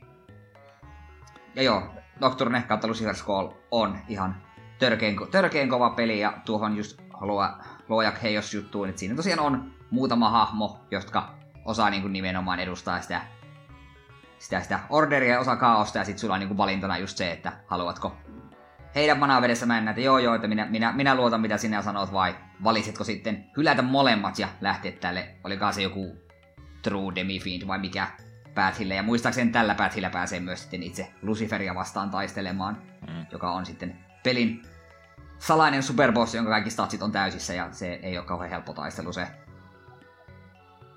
Mutta joo, siis tosi, tosi, tosi, tosi hyvä peli on sen alkuperäisen Pleikkari 2-version pelannut, ja siitähän tuli se pari vuotta sitten se, se remasteri Switchille ja Pleikka 4, ja se vähän houkuttelisi minua vähän vaan kalvaa se ajatus, että kun siinä on sitten nämä pari DLC, tai oliko se vaikein vaikeusaste kanssa esimerkiksi DLCn takana, ja sitten jos haluaa Danten sinne pyörimään, niin joka tuli ihan vaan normaali versio mukana, niin sekin on DLCn takana ja tälleen, niin se on vähän vähän nihkeetä. En oikein tykkää tästä Atluksen meiningistä, että millä tavalla näitä remakeja tehdään. Ei Persona 3 tullut Fesin lisäjuttuja mukana, niin vähän kyseenalaista. Mutta on siis ääri, äärimmäisen hyvä Shin Megami Tensei. Öö, sanoisin, että tuo ja, no tuo ja vitonen on ne oikeastaan ne ainoat, ne tuossa varsinaisen pääsarjassa, mitä me on pelannut, mutta molemmat on tosi kovia ja se, että kumpi on parempi, niin mm, no vitonen on nykyaikaisempi, mutta Nocturnekin on kanssa perhanaan kova peli ja suosittelen kyllä lämmöllä. Ja se muuten on semmoinen peli, joka potkii persuksille, että jos sitä systeemiä ei oikein osaa, osaa hyödyntää. Buffit ja debuffit, ne on tärkeitä tässä pelissä. Se on nimittäin arvotta tulee turpa, jos niitä ei osaa hyödyntää. Ja no ihan sama, en minä käytä vuoroa mihinkään evasionin nostamiseen tai vihollisen defensin tiputtamiseen. Ky- kyllä kannattaa käyttää, ne, ne, on, ne on oikeasti sen arvosia, koska ne viholliset kyllä nimittäin niitä hyödyntää ja se ero on aika huomattava. Tämä taitaa myöskin olla se osa, mistä välttämättä moni ei, moni ei ole pelannut sitä eikä tiedä mitään muuta, mutta tietää se, että Matadori taitaa olla tästä pelistä sitten herättänyt Joo. mielipiteitä. Joo, en muista oliko Matador vapaa. Se taisi olla vapaaehtoinen bossi, jopa kun siinä oli osa niitä tällaisia vapaaehtoisia, että palkkioksi sai sitten nämä demonit puolelleen. Niin Matador on näistä ensimmäinen ja se on aika ikävä taistelu. Ei se ole niin kuin mahdottoman vaikea, mutta se on niin kuin viimeistään niin kuin semmoinen läpsäsy naamalle, että nyt oikeasti hyödynnä tämän pelin taistelusysteemiä, eläkä vaan spämmää vahvimpia hyökkäyksiä, koska sillä tavalla ei voiteta. Ja toki tässä sitten on myös se surullisen... Menon varo, onko ne, korjasko ne sen remakeen tai remasteriin. Bossin nimeltä Mot. Se on tää sullekin ehkä persoonasta tuttu tämä mm. persona, mikä on semmoisessa arvossa oleva pelkkä käsi käytännössä. Niin, niin mm, kun tämä systeemi tässä pelissä toimii, että sulla on niin kuin, sulla itsellä sulla on partissa niin kuin sun päähahmo ja kolme demonia, joka tarkoittaa, että sulla on niin kuin neljä vuoroa. Jos sulla demoni kuolee, sitten sulla on vain kolme vuoroa käytössä ja niin poispäin bosseilla on tietty määrä niin kuin, vuoroja, mitä ne voi tehdä vuoroaikana. Ja sitten myös, jos ei hyödynnät weaknesseja ja tälleensä, niin sitten saat lisää vuoroja. Jos lyöt hutiin, niin menetät vuoroja. Tämä on tämä press, press turn-systeemi, niin Motilla on semmonen juttu, että sillä on hyökkäys nimeltä Beast Eye, joka antaa sille lisää hyökkäysvuoroja. Siis se maksaa yhden vuoron, mutta antaa sille kaksi vuoroa. Ei siinä mitään, tää on muutamalla muullakin bossilla, ja sillä on Mie en oikein tiedä, minkä takia bosseilla on suoraan enemmän vuoroja käytössä, mistä ne käyttää tämmöisen Beast Eye-systeemiä, se on vähän jännä, mutta kun Motin tekoäly toimii sillä tavalla, että se käyttää tätä Beast Aita, jolla se käytännössä saa loppumattoman määrän vuoroja, jos se haluaa. Sitten se buffaa sen Magicia, sitten se käyttää taas Beast Aita, se käyttää näitä vuorotellen, eli se buffaa sen Magicia niin kuin maksimiin. Sitten se käyttää Megida, Megidalaa vai mikä onkaan, joka tekee niin kuin non-elemental Magic Damage kaikkiin, kaikkiin vastustajiin. Ja sitähän ei voi siis rese, re, niin kuin resistoida mitenkään, niin joskus tämä peli on vaan semmoinen, että mottia vastaan, motti aloittaa, ottaa pari beast-aita, puffaa magicia ja sitten se one shottaa sut yhdellä Megidella olla ja oot vaan sille, no niin, sehän vaikutti reilulta tappelulta. Sitten se voi tehdä tämän milloin tahansa tappeluaikana, niin Mot on kanssa kyllä, oi voi, siinä on tekoäly, siinä on niinku bossin tekoälyssä käynyt vähän sen pieni lapsus, kun se, se voi, vaan, voi vaan päättää, että sinä et muuten saa vuoroa ikinä pisteä, ja voi mitenkään vastustaa minua. Halusitte haastetta, niin täältä pese. Kyllä. Mut joo, ei Nocturne sille elää enempää. Jossain kohtaa saatan sen remasterin ostaa ja pelailla mm. uusiksi. Ja sitten taas, sitten taas mennä nurkkaan itkemään, kun en, en muista hyödyntää pelin systeemejä oikein. Kuulostaa kuitenkin siltä, jos haluaa mainlineen jonain päivänä tutustua, niin tässä on aika turvallinen valinta aloituspisteeksi. Joo, joko tuo tai sitten myös se vitonen. Vielä pari muuta peliä, mistä piti mainita. 16 vuotta sitten päästään ajassa jo taaksepäin vuoteen 08 muinaishistoriaa jo kyseessä tässäkin kohtaa. Indie-pelin julkaisu, joka 360 tänä päivänä julkaistiin ja aika monelle ö, muullekin alustalle sitten jälkeenpäin, mutta Indie Game XNA release kumminkin isoja, ö, tai paljon volyymiä tuohon aikaan indie-pelipuolella, mitä julkaisu oli, niin N Plus oli yksi niistä peleistä, joka sen kautta julkaistiin ja nimenomaan tänä päivänä. Slick Entertainment oli kehittänyt tämän 2D-tasohyppelypelin, jossa ö, tämmöistä tikkukkoa ohjeistetaan kaksi ulotteisissa kentissä matkan varrella monenlaisia erilaisia esteitä laitettuna. Pikkasen vauhtia aina täytyy kerätä ja muuta vuoluhyppyjä käyttää tämmöistä. Tai aikamoista ninjailua tässä harrastetaan. Ja tiukka aikarajakin vielä kentissä laitettuna, niin kyllä siinä semmoista mm, tarkkuustasohyppelyä pääsee ilolla harrastamaan. Tämä on tosiaan päivitetty versio alun perin PClle FreeWarena julkaistusta N-peruspelistä. Tästä siis semmoinen paranneltu versio kyseessä. Mutta itselle N plussa niin semmonen peli, mitä, ja olisi kyllä alkuperäinenkin N, niin tuli kyllä pelattua sitä FreeWare-versiota ja N plussaakin muistaakseni. Jotain kautta tuli kovasti harrastettua semmonen just sopivan kutkuttava ää, tarkkuutta vaativa tasohyppelypeli, mikä ei kumminkaan liian epäreilulta tunnu. On, on kyllä mainio esimerkki noista vähän vanhemmistakin. Nyt, nyt jo näin päin sanottuna, niin jo aika vanhoista indie-peleistäkin, mitkä ainakin itse itselläni huomiota keräsi, niin tuli ennää paljon perä, ää, pelattua silloin. On kyllä niin kuin peli nimellä tuttu, mutta eipä ikinä pelannut. Näitä niitä kuuluisi ja voisi joskus testailla pelejä. Hmm. Ää, jotain, olisiko ollut sitä FreeWare-peliä aikanaan. Aikanaan ensimmäisessä lukion jälkeisessä työpaikassa, niin tota, tota, firman läppärillä, joka keittiössä yleensä oli vapaassa käytössä, mihinkä tarpeeseen sitä olikin, niin monesti siinä tota, kahvitauolla tai muuta, niin pistin N vähäksi aikaa pyörähtämään, kun se oli semmoinen peli, että sitä pystyy pelata pelkästään nuolinäppäimillä vain, niin siellä joku sitten meni katsomaan sivuhistoriaa ja ihmetteli, että jaa, siellä on Juha pelannut nyt sitten työajalla, mutta ei, oli kahvitauko ja viisi minuuttia toisella kädellä pelasin, kun kahvikuppi oli toisessa kädessä, mutta vähän piti päästä N pelaamaan. Tästä ei tullut seuraamuksia, mutta jäi vaan mieleen, että N pelaamisesta työpäivän aikana niin on huomauteltu. Hmm. Viimeinen, mutta ei missään tapauksessa vähäisin nosto tähän kohtaan ainakaan monien, monien tätä peliä pelaaneiden mielestä. 15 vuotta sitten, nimittäin tänä päivänä vuonna 2009, 360 versio täällä, no ainakin Briteissä oletettavasti muuallakin lähimaissa, niin julkaistiin kulttimainetta kerännyt peli nimeltä 50 Cent Blood on the Sand – Swordfish Studios oli kehittänyt tämän kolmannen persoonan toimintapelin jäätyään ilman konserttinsa maksuja. 50 Cent lähti apureineen Lähi-Itään aseet laulajan hakemaan saataviansa ja korkoja varmaankin siinä sitten samalla. Toiminta tahdittamassa on tähden itsensä esittämä soundtrack. Ja pahoittelut, jos mulla meni nyt 50 sentti peli sekaisin, niitä oli muutama kumminkin julkaistu, mutta eikö se ollut tämä Blood on the Sand, mitä ihmiset vieläkin jaksaa muistella. Joo, kaksi niitä kai on, mutta emme ole varma kumpi on kumpia. Onko sille mitään helvetin väliä? No ilmeisesti on, kun ihmiset tuntuu tykkäävän. Mietin, kumpi olisi kamalampaa, se, että me ottaisin pelaamaan tuota vai se, että me ottaisin pelaamaan tuota ja kuuntelemaan siinä samalla 50 Centin musiikkia. Hmm. Miten se olisi Cheek, Blood on the Sand?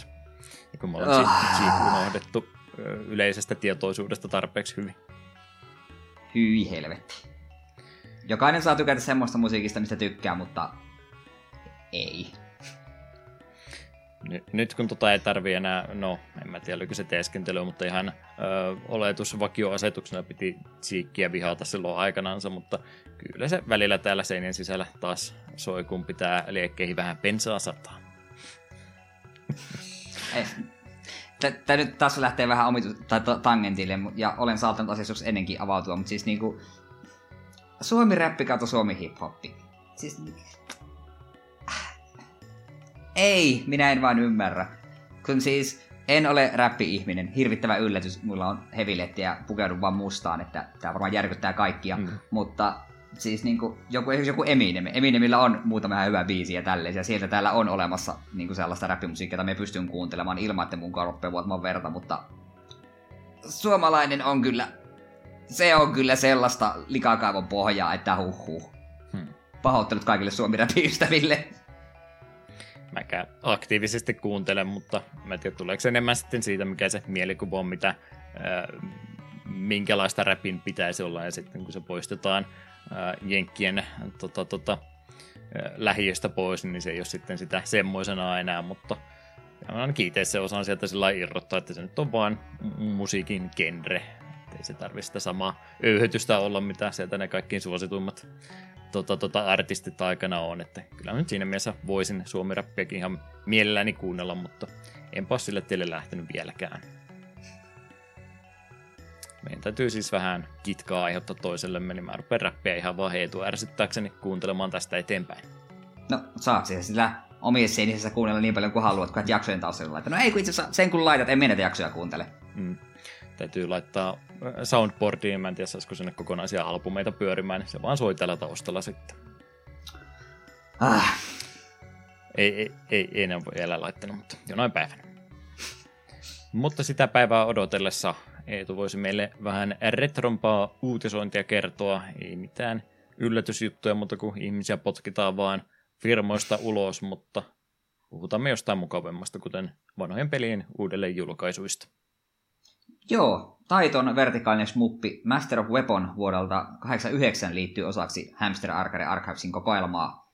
Ydinsodan jälkeinen maailma on täynnä mutantteja sekä raskasti varustettuja sotakoneita, joista pitäisi päästä eroon matkan varrella käyttöön otettavilla aseilla. Lisää smuppeja. Ei Mm. kai siinä. Aseen mestari.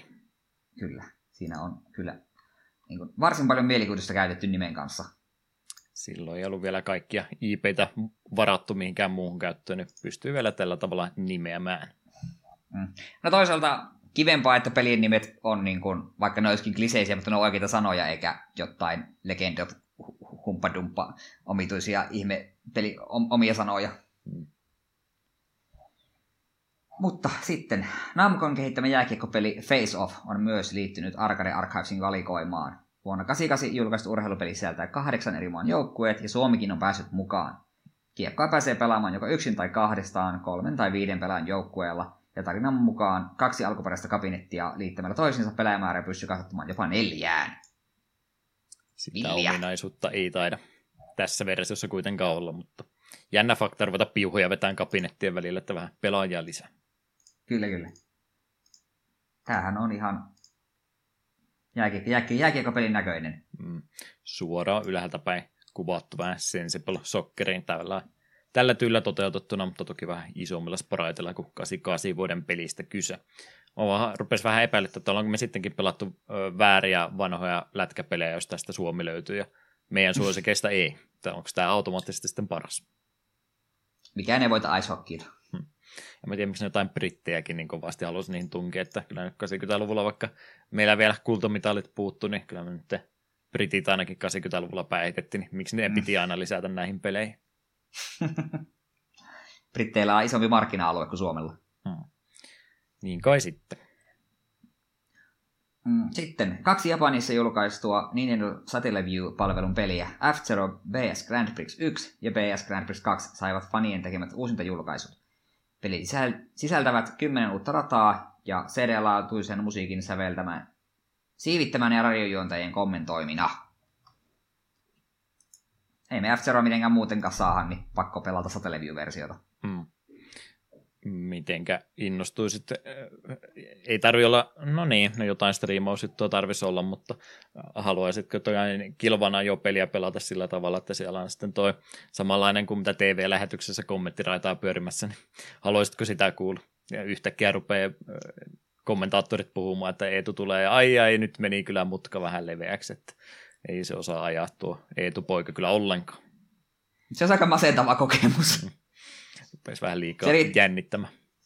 Se, on, se riittää, että se on oma ääni pääsisällä.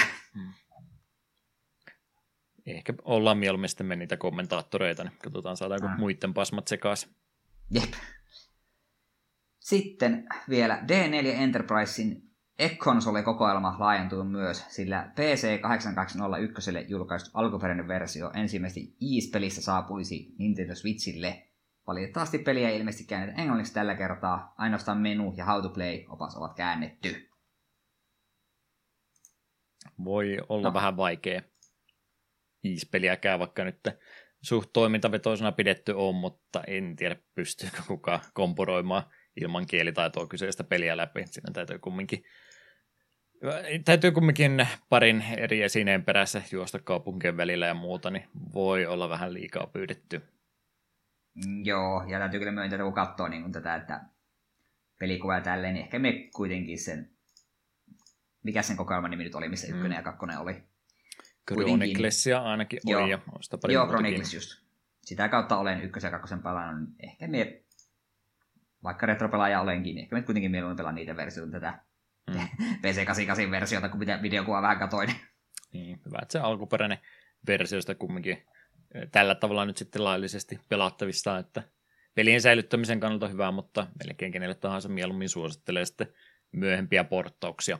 Sen mä Mm. en, en lähde itsekään tuota kyllä ostamaan, mutta siinä mielessä vähän enemmän antaa ymmärrystä siitä, että minkä takia pari eka pelin taistelusysteemi on mitä on, että kun niissä pitää sillä vähän kulmittain juosta vihollisia kohti, ei suoraan eestä, koska sitten otat vahinkoa, on vähän sivusta, niin toi näköjään se toi alkuperäinen versio tuosta pelistä, niin vähän enemmän ruudukkopohjaisempi kuin mitä nämä myöhemmät julkaisut sitten, niin siinä on niin kuin paljon helpompi sitten, kun siinä on vähän niin kuin raiteilla menet kumminkin jokaisen pysty- ja vaakarevin kanssa, niin siinä on helpompi sitten mennä suoraan ylöspäin just se, että napauttaa yhden ruudun itse ja vasemmalle ja sitten taas ylöspäin, niin tässä on sellainen helpompi eh, linjat löytää, mitä, mitä pitää käyttää, kun vihollisia pää lähtee juoksemaan.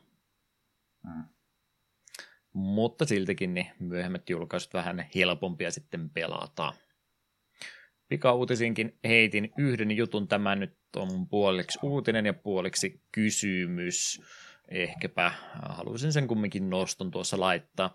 Siellä oli nimittäin tämä Tomb Raiderin kokoelma Remastered Collection, mikä ensimmäiset kolme Tomb Raideria sisältää, niin nyt julkaistu. Ja siellä oli tehty oikeastaan samanmoinen temppu kuin mitä ehkä jos olette Disney Plussaa käyttäneet tai muita tilauspalveluita, missä on vaikka vanhoja Tomman Jerry piirrettyä tai mitä tahansa muuta vanhemman aikaista piirrossarjaa, niin niissä on aika moneen nyt laitettu niitä tämmöisiä varoitustekstejä, että hei, tämä on tosiaan aika vanha, vanha tota juttuja, täällä ehkä saattaa olla jotain materiaaleja joukossa, mitä tänä päivänä saatetaan pikkasen todeta, että ehkä vähän rasistista käytöstä saattaisi tänä päivänä olla, jos tekisimme tämän uudestaan samalla tavalla, niin pieni varoituksen sana, että emme ole editoineet sitä pois, vaan olemme päättäneet säilyttää sen semmoisena ja nykyajan standardit ja käytöstavat muut tämmöiset ovat sitten vähän muuttuneet niistä päivistä, niistä päivistä lähtien, niin samanmoinen varoitus tarra iskettiin nyt tähänkin pakettiin sitten, että siellä saattaa jotain vähän tota saarella asuvia ihmisiä kohtaan, niin heitä kohtaa vähän ennakkoluuloista ää, tota, tota, esitystapaa käytetty, niin mitä mieltä Eetu tämmöisestä? Onko tämä hyvä uutinen? Haluatko tätä tällä linjalla mennä vai onko tämä nyt ihan vaan turhaa nykypäivä humpukki? No siis, Minusta on ihan hyvä, että niitä ei ruveta sieltä niin pois leikkaamaan, ja sitten kun siinä on kuitenkin tuo niin varoitusviesti, niin sitten siinä ei tule mitään turhaa semmoista roskaa, että ruvetaan uutisoimaan jossain, että katsokaa miten nämä, mitä rasistisia nämä pelit on, kun ne, siinä tulee se varoitusteksti, että hei, että tämä on aikansa, aikansa näyte, niin muistakaa se. Niin, en tiedä, muistetaan sinne ihan toimiva ratkaisu. Et parempi tämä minusta on verrattuna siihen, että se, että niin leikattaisiin materiaalia pois. Hmm. Kun se toki niin kuin, kun nämä vähän niin kuin hankalia, että sitten jos, ei minua ei haittaa, jos jossain pelissä on joku josta tulee remake, ja sitten sieltä yksittäinen tai pari lainia muutetaan sille, että okei, tässä on vähän ikävä asenne tässä kommentissa tai vähän turhan rasistista läppää, niin leikataan sitä sieltä vähän pois, se ei haittaa, mutta sitten jos se on jo jotenkin niin läpinäkyvä sinne peli, tai sille, että sitä on niin suuri osa sinne peli, että sitä olisi vaikea leikata pois ilman, että se niin kuin näkyisi selvästi pistä silmää, niin, niin parempi se silloin on, että se on siellä olemassa, ja sitten siinä vaan laitellaan tuo varoitusteksti, että emme tiedä, minusta tämä on ihan, ihan hyvä juttu sinällään. Kun toinen vaihtoehto on tosiaan se, että ruvetaan sensuroimaan ihan kaikkea. Hmm.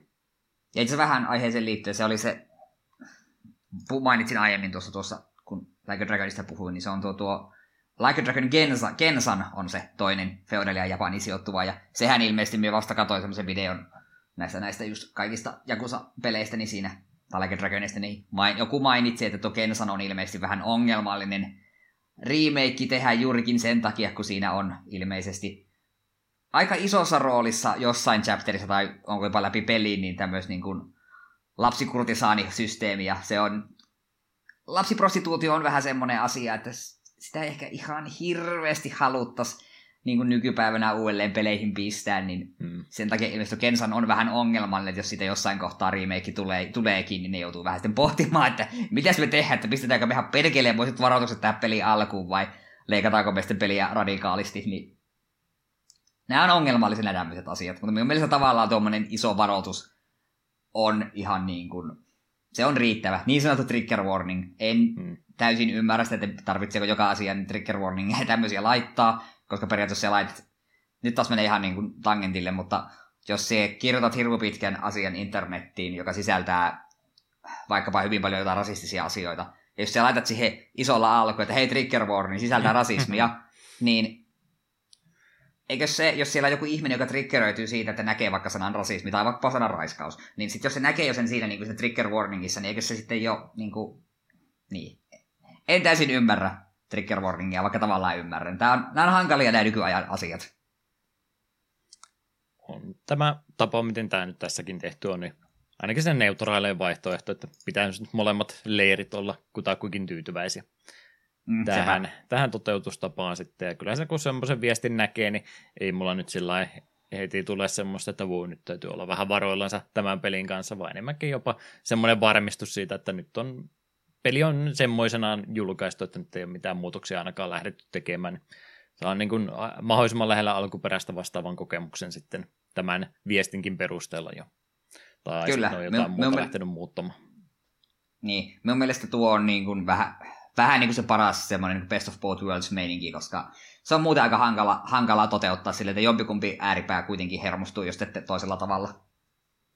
Se vaan, että jos tämmöistä ruvettaisiin ihan pelialalla kauttaaltaan tekemään, niin todennäköisesti joka ikinen japanilainen peli, jossa on tummaihoinen ihminen ollut tota, tota, hahmona, niin joutuisi tuommoisen lätkäsemään siihen alkuunsa. Siellä niin. on aika mielenkiintoisia hahmomodeleita kyllä matkan varrella ollut.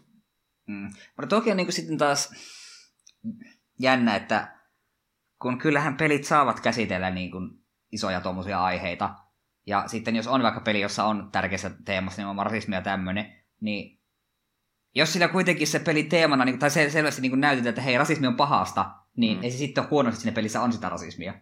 Et, niin.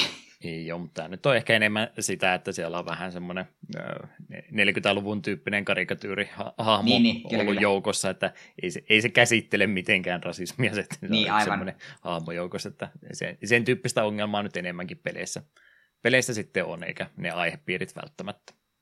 Mm. Mutta lähinnä just siis pohtimaan just, to, just ton, tuon to, Like a Dragon Kensanin kanssa tapauksessa, minä en usko, että se nyt, no en tiedä, toisaalta se peli isona teemana on, että kyllä tämä lapsiprostituutio on hyvä asia, niin siitä, siitä se voi olla vähän semmoinen, että siitä kannattaa eikä sanoa, että on aikaista tuotetta, älkää tätä, tähän puuttuko. Mm.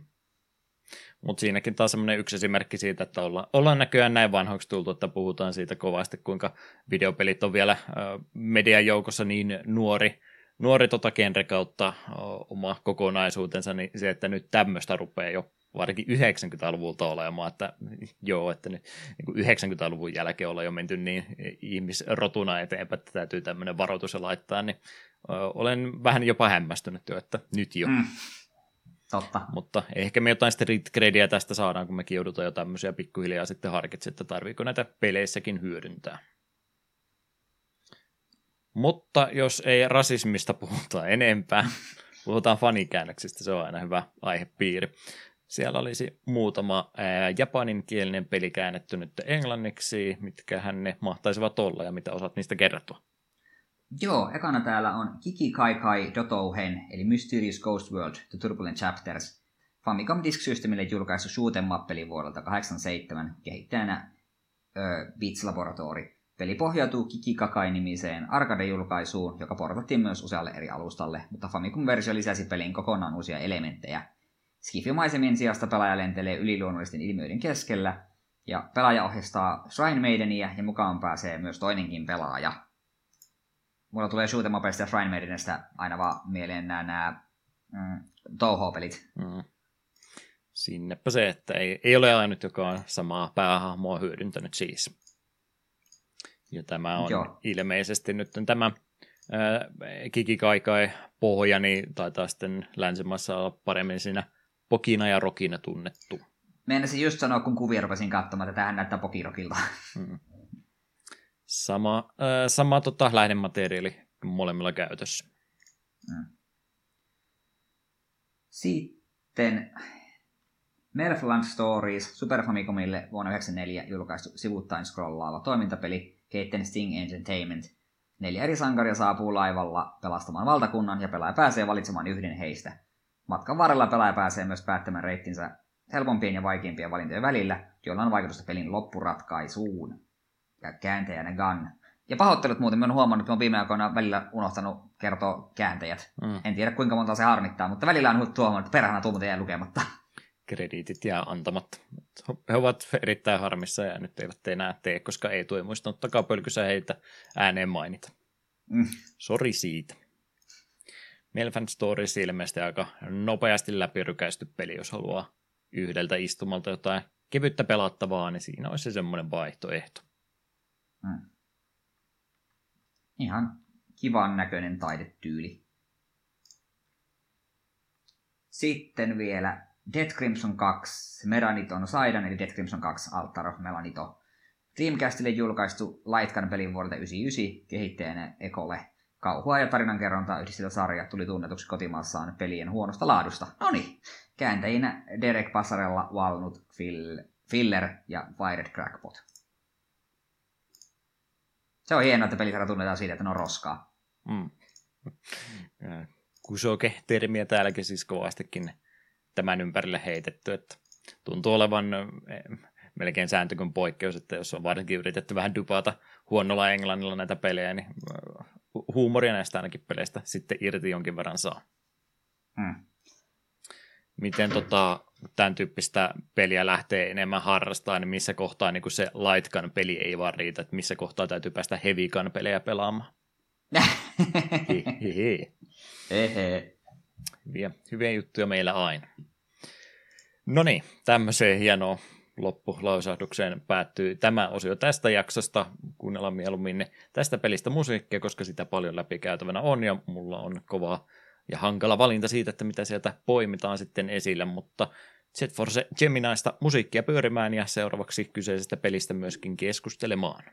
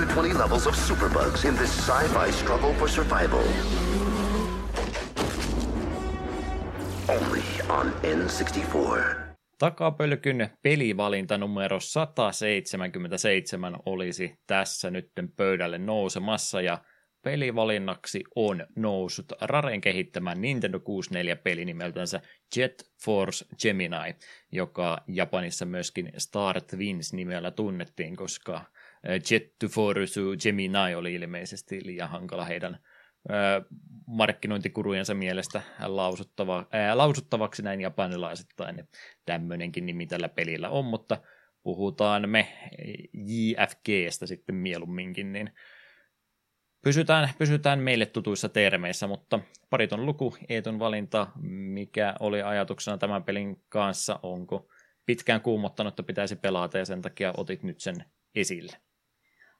Tämä on just taas näin perinteinen, että menin katsomaan Switch Online, että mitäs kaikkea tänne on viime aikoina tullut ja mitä me olemme käsitelty. Ja Jet Force Gemini niin hyppäsi esille, koska olen käsittänyt, että tämä on tällainen vähän tämmöinen hidden game, tai ainakin tietyt ihmiset puhuu, että joo joo, että se on, tämä on näitä N64 uniikimpia tapauksia ja ehdottomasti pelaamisen arvoinen, niin se tuntui minusta ihan hyvältä syyltä. Ja sitten kun vielä näki, että Raren tekemähän tämäkin on, niin sehän on pakko olla laadun tae. Kunnes muistin, että myös DK64 on 64 tehty Raren peli. Siellä on paljon hyvää ollut. Joo, sä kieltämättä hyvin rarea muutenkin kyllä joo. Kun rupesin miettimään, niin poiminut kyllä matkan varrella, ei ole missään tapauksessa ensimmäinen pelivalinta heidän katalogistansa, mitä ollaan läpi tässä käymässä. Itellä tosiaan olen jo moneen kertaan kertonut, että N64 ei, ei lähipiirissäni kenelläkään ollut, niin melkeinpä kaikki mahdollinen sieltä pelattavat pelit on sitten ohi mennyt, ja ei myöskään tuommoista räiskintäpeliä ihan hirveästi tullut vielä siihen aikaan muutenkaan harrastettu, että todennäköisesti olisi tämä mennyt muutenkin ohi, vaikka alusta olisikin kotota löytynyt, niin melkeinpä tyhjältä pöydältä sitten äh, lähdin tätä itse pelaamaan, niin jotain screenshotteja korkeintaan olen pelistä nähnyt ja ehkä muutaman mielipiteen matkan varrella kuullut, mutta siinäpä se. Uusi kokemus siis jälleen kerran tämän kautta siis tuli itsekin tässä koettua. Mutta meillä oli viime vuonna joku Raren peli, voi herrestas, kun mä just tarkastin, että mikä se oli, muistaaksä paremmin, mikä on meidän edellinen Raren peli ollut, mitä me ollaan tässä pelattu. 150 jotain jakso taisi olla siellä tienoilla, mitä ollaan viimeksi Rarea pelailtu, ja tosiaan se ää, Donkey Kong 64 siellä myöskin ainakin joukossa on ollut. Banjo Kazooie. Rupesin miettimään, oliko se viime vuonna. Kyllä se aika hiljattain tässä näin verrattain ollut, että kyllä ollaan jonkin verran heidän tota N64-materiaalinsa nyt läpikäyty. Jatkamme samalla linjalla, mutta tällä kertaa ei ole 3D-platformerista kyse, vaan vähän toimintavetoisemmasta pelistä. Mutta olette ehkä tämän hypinän kuulleet aikaisemminkin, sen takia ehkä menen vähän nopeammin. Drare tosiaan kehittäjänä 80-luvulla alkanut studio alun perin tunnettu Ultimate Play the Game nimellä ja 82 tosiaan se ihan aloitusvuosi. Mentiin sillä nimellä hetken aikaa, mutta 85 eteenpäin sitten Rare-nimeä ollaan käytetty. He tuolla Brittien saarella ensin sitä suosiota keräsivät heille tutuille laitteille julkaistuilla peleillä, kuten Spectrumi esimerkiksi. Yksi tärkeä alusta heille oli, mutta sitten kun rupesi pelin, pelikulttuuria ja pelin kehitystä tuolta Japanin suunnalta tulemaan, niin japanainen Famicomin laite varsinkin heidän huomionsa kiinnitti. Tästä innostuneena he myivät tämän Ultimate-brändinsä US Goldille ja lähtevät sitten Nintendo-oven taakse koputtelemaan, että hei, voitaisiin ruveta teille pelejä tekemään. Ja Nintendokin tästä oli varsin vakuuttunut, että hyvää, hyvää tekemistä tuntuisi tällä porukalla olevan, niin annetaanpas heille pikkasen rahaa sitä vastaan, että he rupeaa nimenomaan Nintendolle nyt vaan eksklusiivipelejä tekemään. Ja kiireisiä vuosiahan siitä seurasi. Siellä oli Nessin aikakaudellakin jo melkein 60 peliä listalla, kun kävin katsomasta, kuinka paljon oli tehnyt.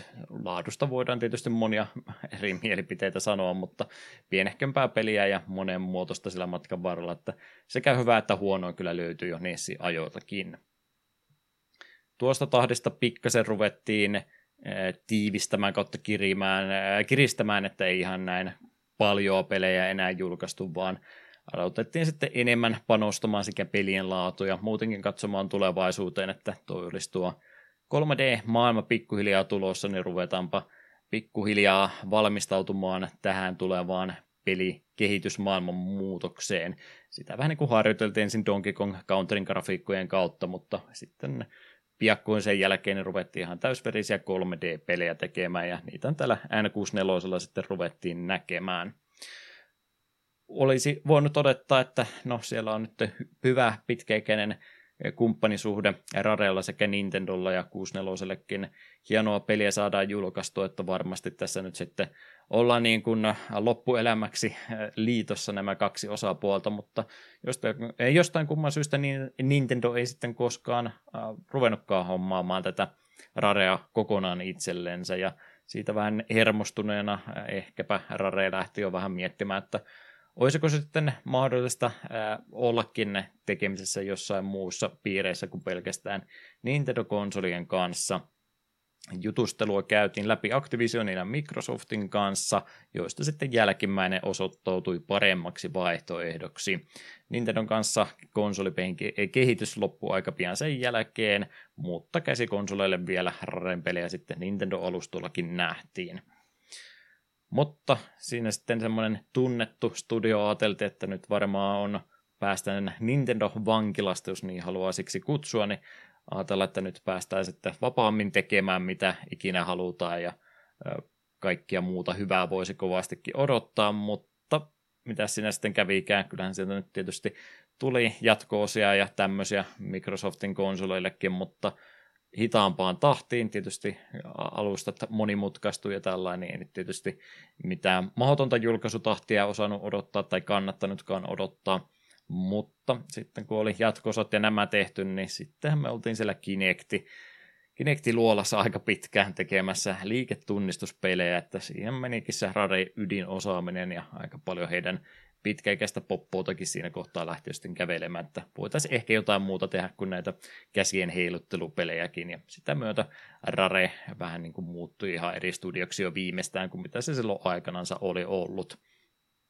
Mutta pienen muutosta nostettahan me ollaan nyt Raren puolella kumminkin nähty. Sea of Thieves edelleenkin vetelee kovaa, vaikka siitäkin on jo kuusi vuotta aikaa, kun kyseinen peli on tehty. Eikö tuosta Sea of Thievesistä nyt muutenkin puhuttu, että sekin olisi täältä Xbox-perheeltä siirtymässä muillekin alustoille. Oli tässä ihan hiljattain Microsoftilla pressitilaisuus, missä ne puhuivat, että heidän omia pelejänsä olisi muualle tulossa, niin eikö Sea of Thieves ollut yksi näistä peleistä, mitä siellä puhuttiin. Joo, taisi olla. En, en niin tarkasti asiaa seurannut, mutta vä- mm. väkisin kyllä tullut, tullut joka tunnista nyt vähän tuolta Microsoftin nykytilannetta. Mm. Mutta se, sekin edelleenkin porskuttaa kovasti eteenpäin ja muutakin siellä työn alla on. Everwildista puhuttiin viime kerralla, kun Rarea käsiteltiin ja siitä ei ole edelleenkään uutta kerrottavaa, että katsotaan onko tänä vuonna kyseisestä seuraavasta projektista jotain tihkumassa vai mennäänkö Sea of Thievesillä vuosikymmen eteenpäin. Mm. Mutta Jet Force Geministä, Geminiista nimenomaan kun puhe on, niin siitä pari sanaa vielä perään.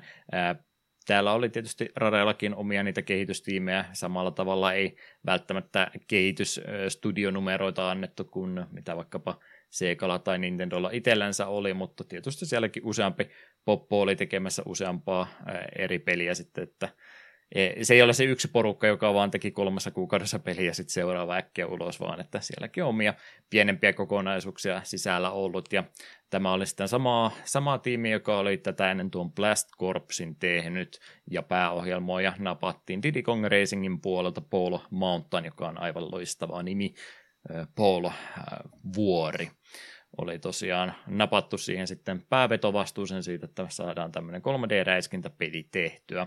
Ja mitä hän muisteli tämän pelin kehityksestä, niin oikeastaan minun mielestä tota, tota, kauniilla ja puhtaalla tavalla kuin mitenkä peliä pitäisikin lähteä kehittämään, niin hän muisteli, että kun mietittiin, että minkälainen peli tehdään, niin se oli oikeastaan sen summa, että mitä kivoja pelejä he olivat itse pelanneet, niin niistä otettiin vaikutteita.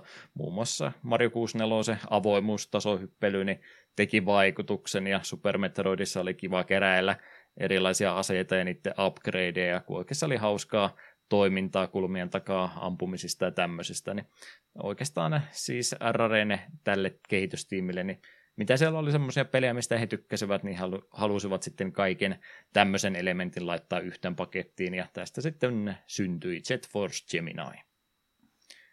Rare tässä itse julkaisijana ollut alustana tosiaan N64, julkaisuvuosi 99 lokakuussa ensin Pohjois-Amerikka ja Eurooppa ja aika pian Japanissakin saman vuoden joulukuussa vielä. Ja kolmannen persoonan reiskintäpelistä meillä olisi tässä kyse. Olisitko sä halunnut Rare-peleistä kertoa jotain? Mä menin vaan kauheita vauhtia eteenpäin. Emme olla Rarea käsitelty ennenkin ja tullaan käsittelemään jatkossakin, niin mm. kaikki tietää. Rare tekee ihan hyviä pelejä neljä vuotta vielä, niin voin Sea of Thievesiäkin ruveta pelaamaan. Oho ja. Ei ole kaukana, ei ole kaukana. Mutta jos me vähän vanhemmasta pelistä vielä tänään puhuttaisiin, niin pysytään tässä kyseisessä pelissä. osaako Eetu kertoa, tarviiko räiskintäpeli tarinaa? Onko semmoista tänne ruvettu laittamaan joukko? Joo, kyllä täällä tarinakin on. Tässähän meillä on, että eräänlaisena avaruuden poliisina toimiva Jet Force Gemini koostuu sisaruksista Juna ja Vela sekä heidän... Vai Juno? Saata, täällä on nyt kirjoitusvirhe. Juno ja Vela sekä mm. heidän koirastaan Lupus. Heidän kimppunsa hyökkää Misarin ötökkäarmeija, joka on myös orjuuttanut planeetta Goldwoodin asukkaat. Jet Force Geminin tehtäväksi tulee siis vapauttaa orjuutunut kansalaiset ja samalla tietysti pysäyttää Misarin joukkoinvaasio. Ötököt ampumaa, eli salainen EDF-pelihän tässä on kyseessä. Kyllä. Muurahaisia ainakin kovasti ruudulla tulee laumoittain, ja kyllä siellä tietysti muitakin Skifi-juttuja tulee, mutta Skifi-teemaisesta kolmannen persoonan räiskintäpelistä siis enimmäkseen kyse olisi, mutta jonkin verran sinne sitä tarinapuoltakin laitettu oli. Jaksoiko Eetu käydä ää, dialogit ja kaikki mahdollisesti lukemassa läpi, kun siellä aina välillä apureita ja muita oli, vai syysikö sormi vaan päästä räiskimään mahdollisimman nopeasti? Kyllä meni kanssa kävi juttelemassa ja ei nyt mitään maata mullistavaa ollut, mutta vähän kuitenkin pysy kärryille, että mikä meininki. Mm. Ehkä vähän kun miettii Rare varsinkin tasohyppelypelejä samoihin aikoihin, niin huomattavasti enemmän sitä brittiläistä huumoria oli niiden keskustelujen kautta laitettu sitten, mitä kävit välillä juttelemassa, niin se oli semmoista jatkuvaa läppää melkein tuntui olevan, niin en ainakaan väitä sitä niin paljon tässä pelissä huomanneen, että vähän, vähän enemmän oltiin minun mielestä asialinjalla tämän pelin parissa, vai oletko eri mieltä aiheesta? Joo, tuo on kyllä totta, että ei niinku ollut se, tosiaan mitään niinku vitsiä tai semmoista, että se oli niinku semmoista, ei nyt kuivaa tekstiä, mutta kuitenkin nimenomaan asiallista sille, että täällä on nyt armeija ja se on orjuuttanut kokonaisen planeetan, niin voisitko please mennä ja auttaa? Mm. Että kyllä äh, sillä näkee, ehkä niin vahvasti, mutta en, en sillä ihmettely, jos jälkeenpäin vasta kertoisi, että oli Rareen pelistä kyse, mutta erottuu kyllä siinä mielessä heidän muusta katalogista jouko, joukostansa ihan senkin pohjalta jo, että jenkkireitingiä reitingiä ikäraja tällä taisi olla T14, että oli jo vähän niin kuin semmoista, en nyt sano, että aikuisempaa peliä, mutta vähän vanhemmille suunnatummasta pelistä kumminkin on kyse, että ei, ei semmoinen 7V-muksulle välttämättä se ykkösvalinta, mutta nyt nykypäivän laseissa kun tuota miettii, niin onko se ehkä vähän liian korkeakin jopa, jos miettii joku Suomen vastaava 15, niin me, olisitko nähnyt painajaisia, jos olisit 14-vuotiaana jo tätä pelannut? No, no ikärajat on just, juurikin tuon takia vähän ongelmallista, missä se oikeasti se raja niin kuin menee.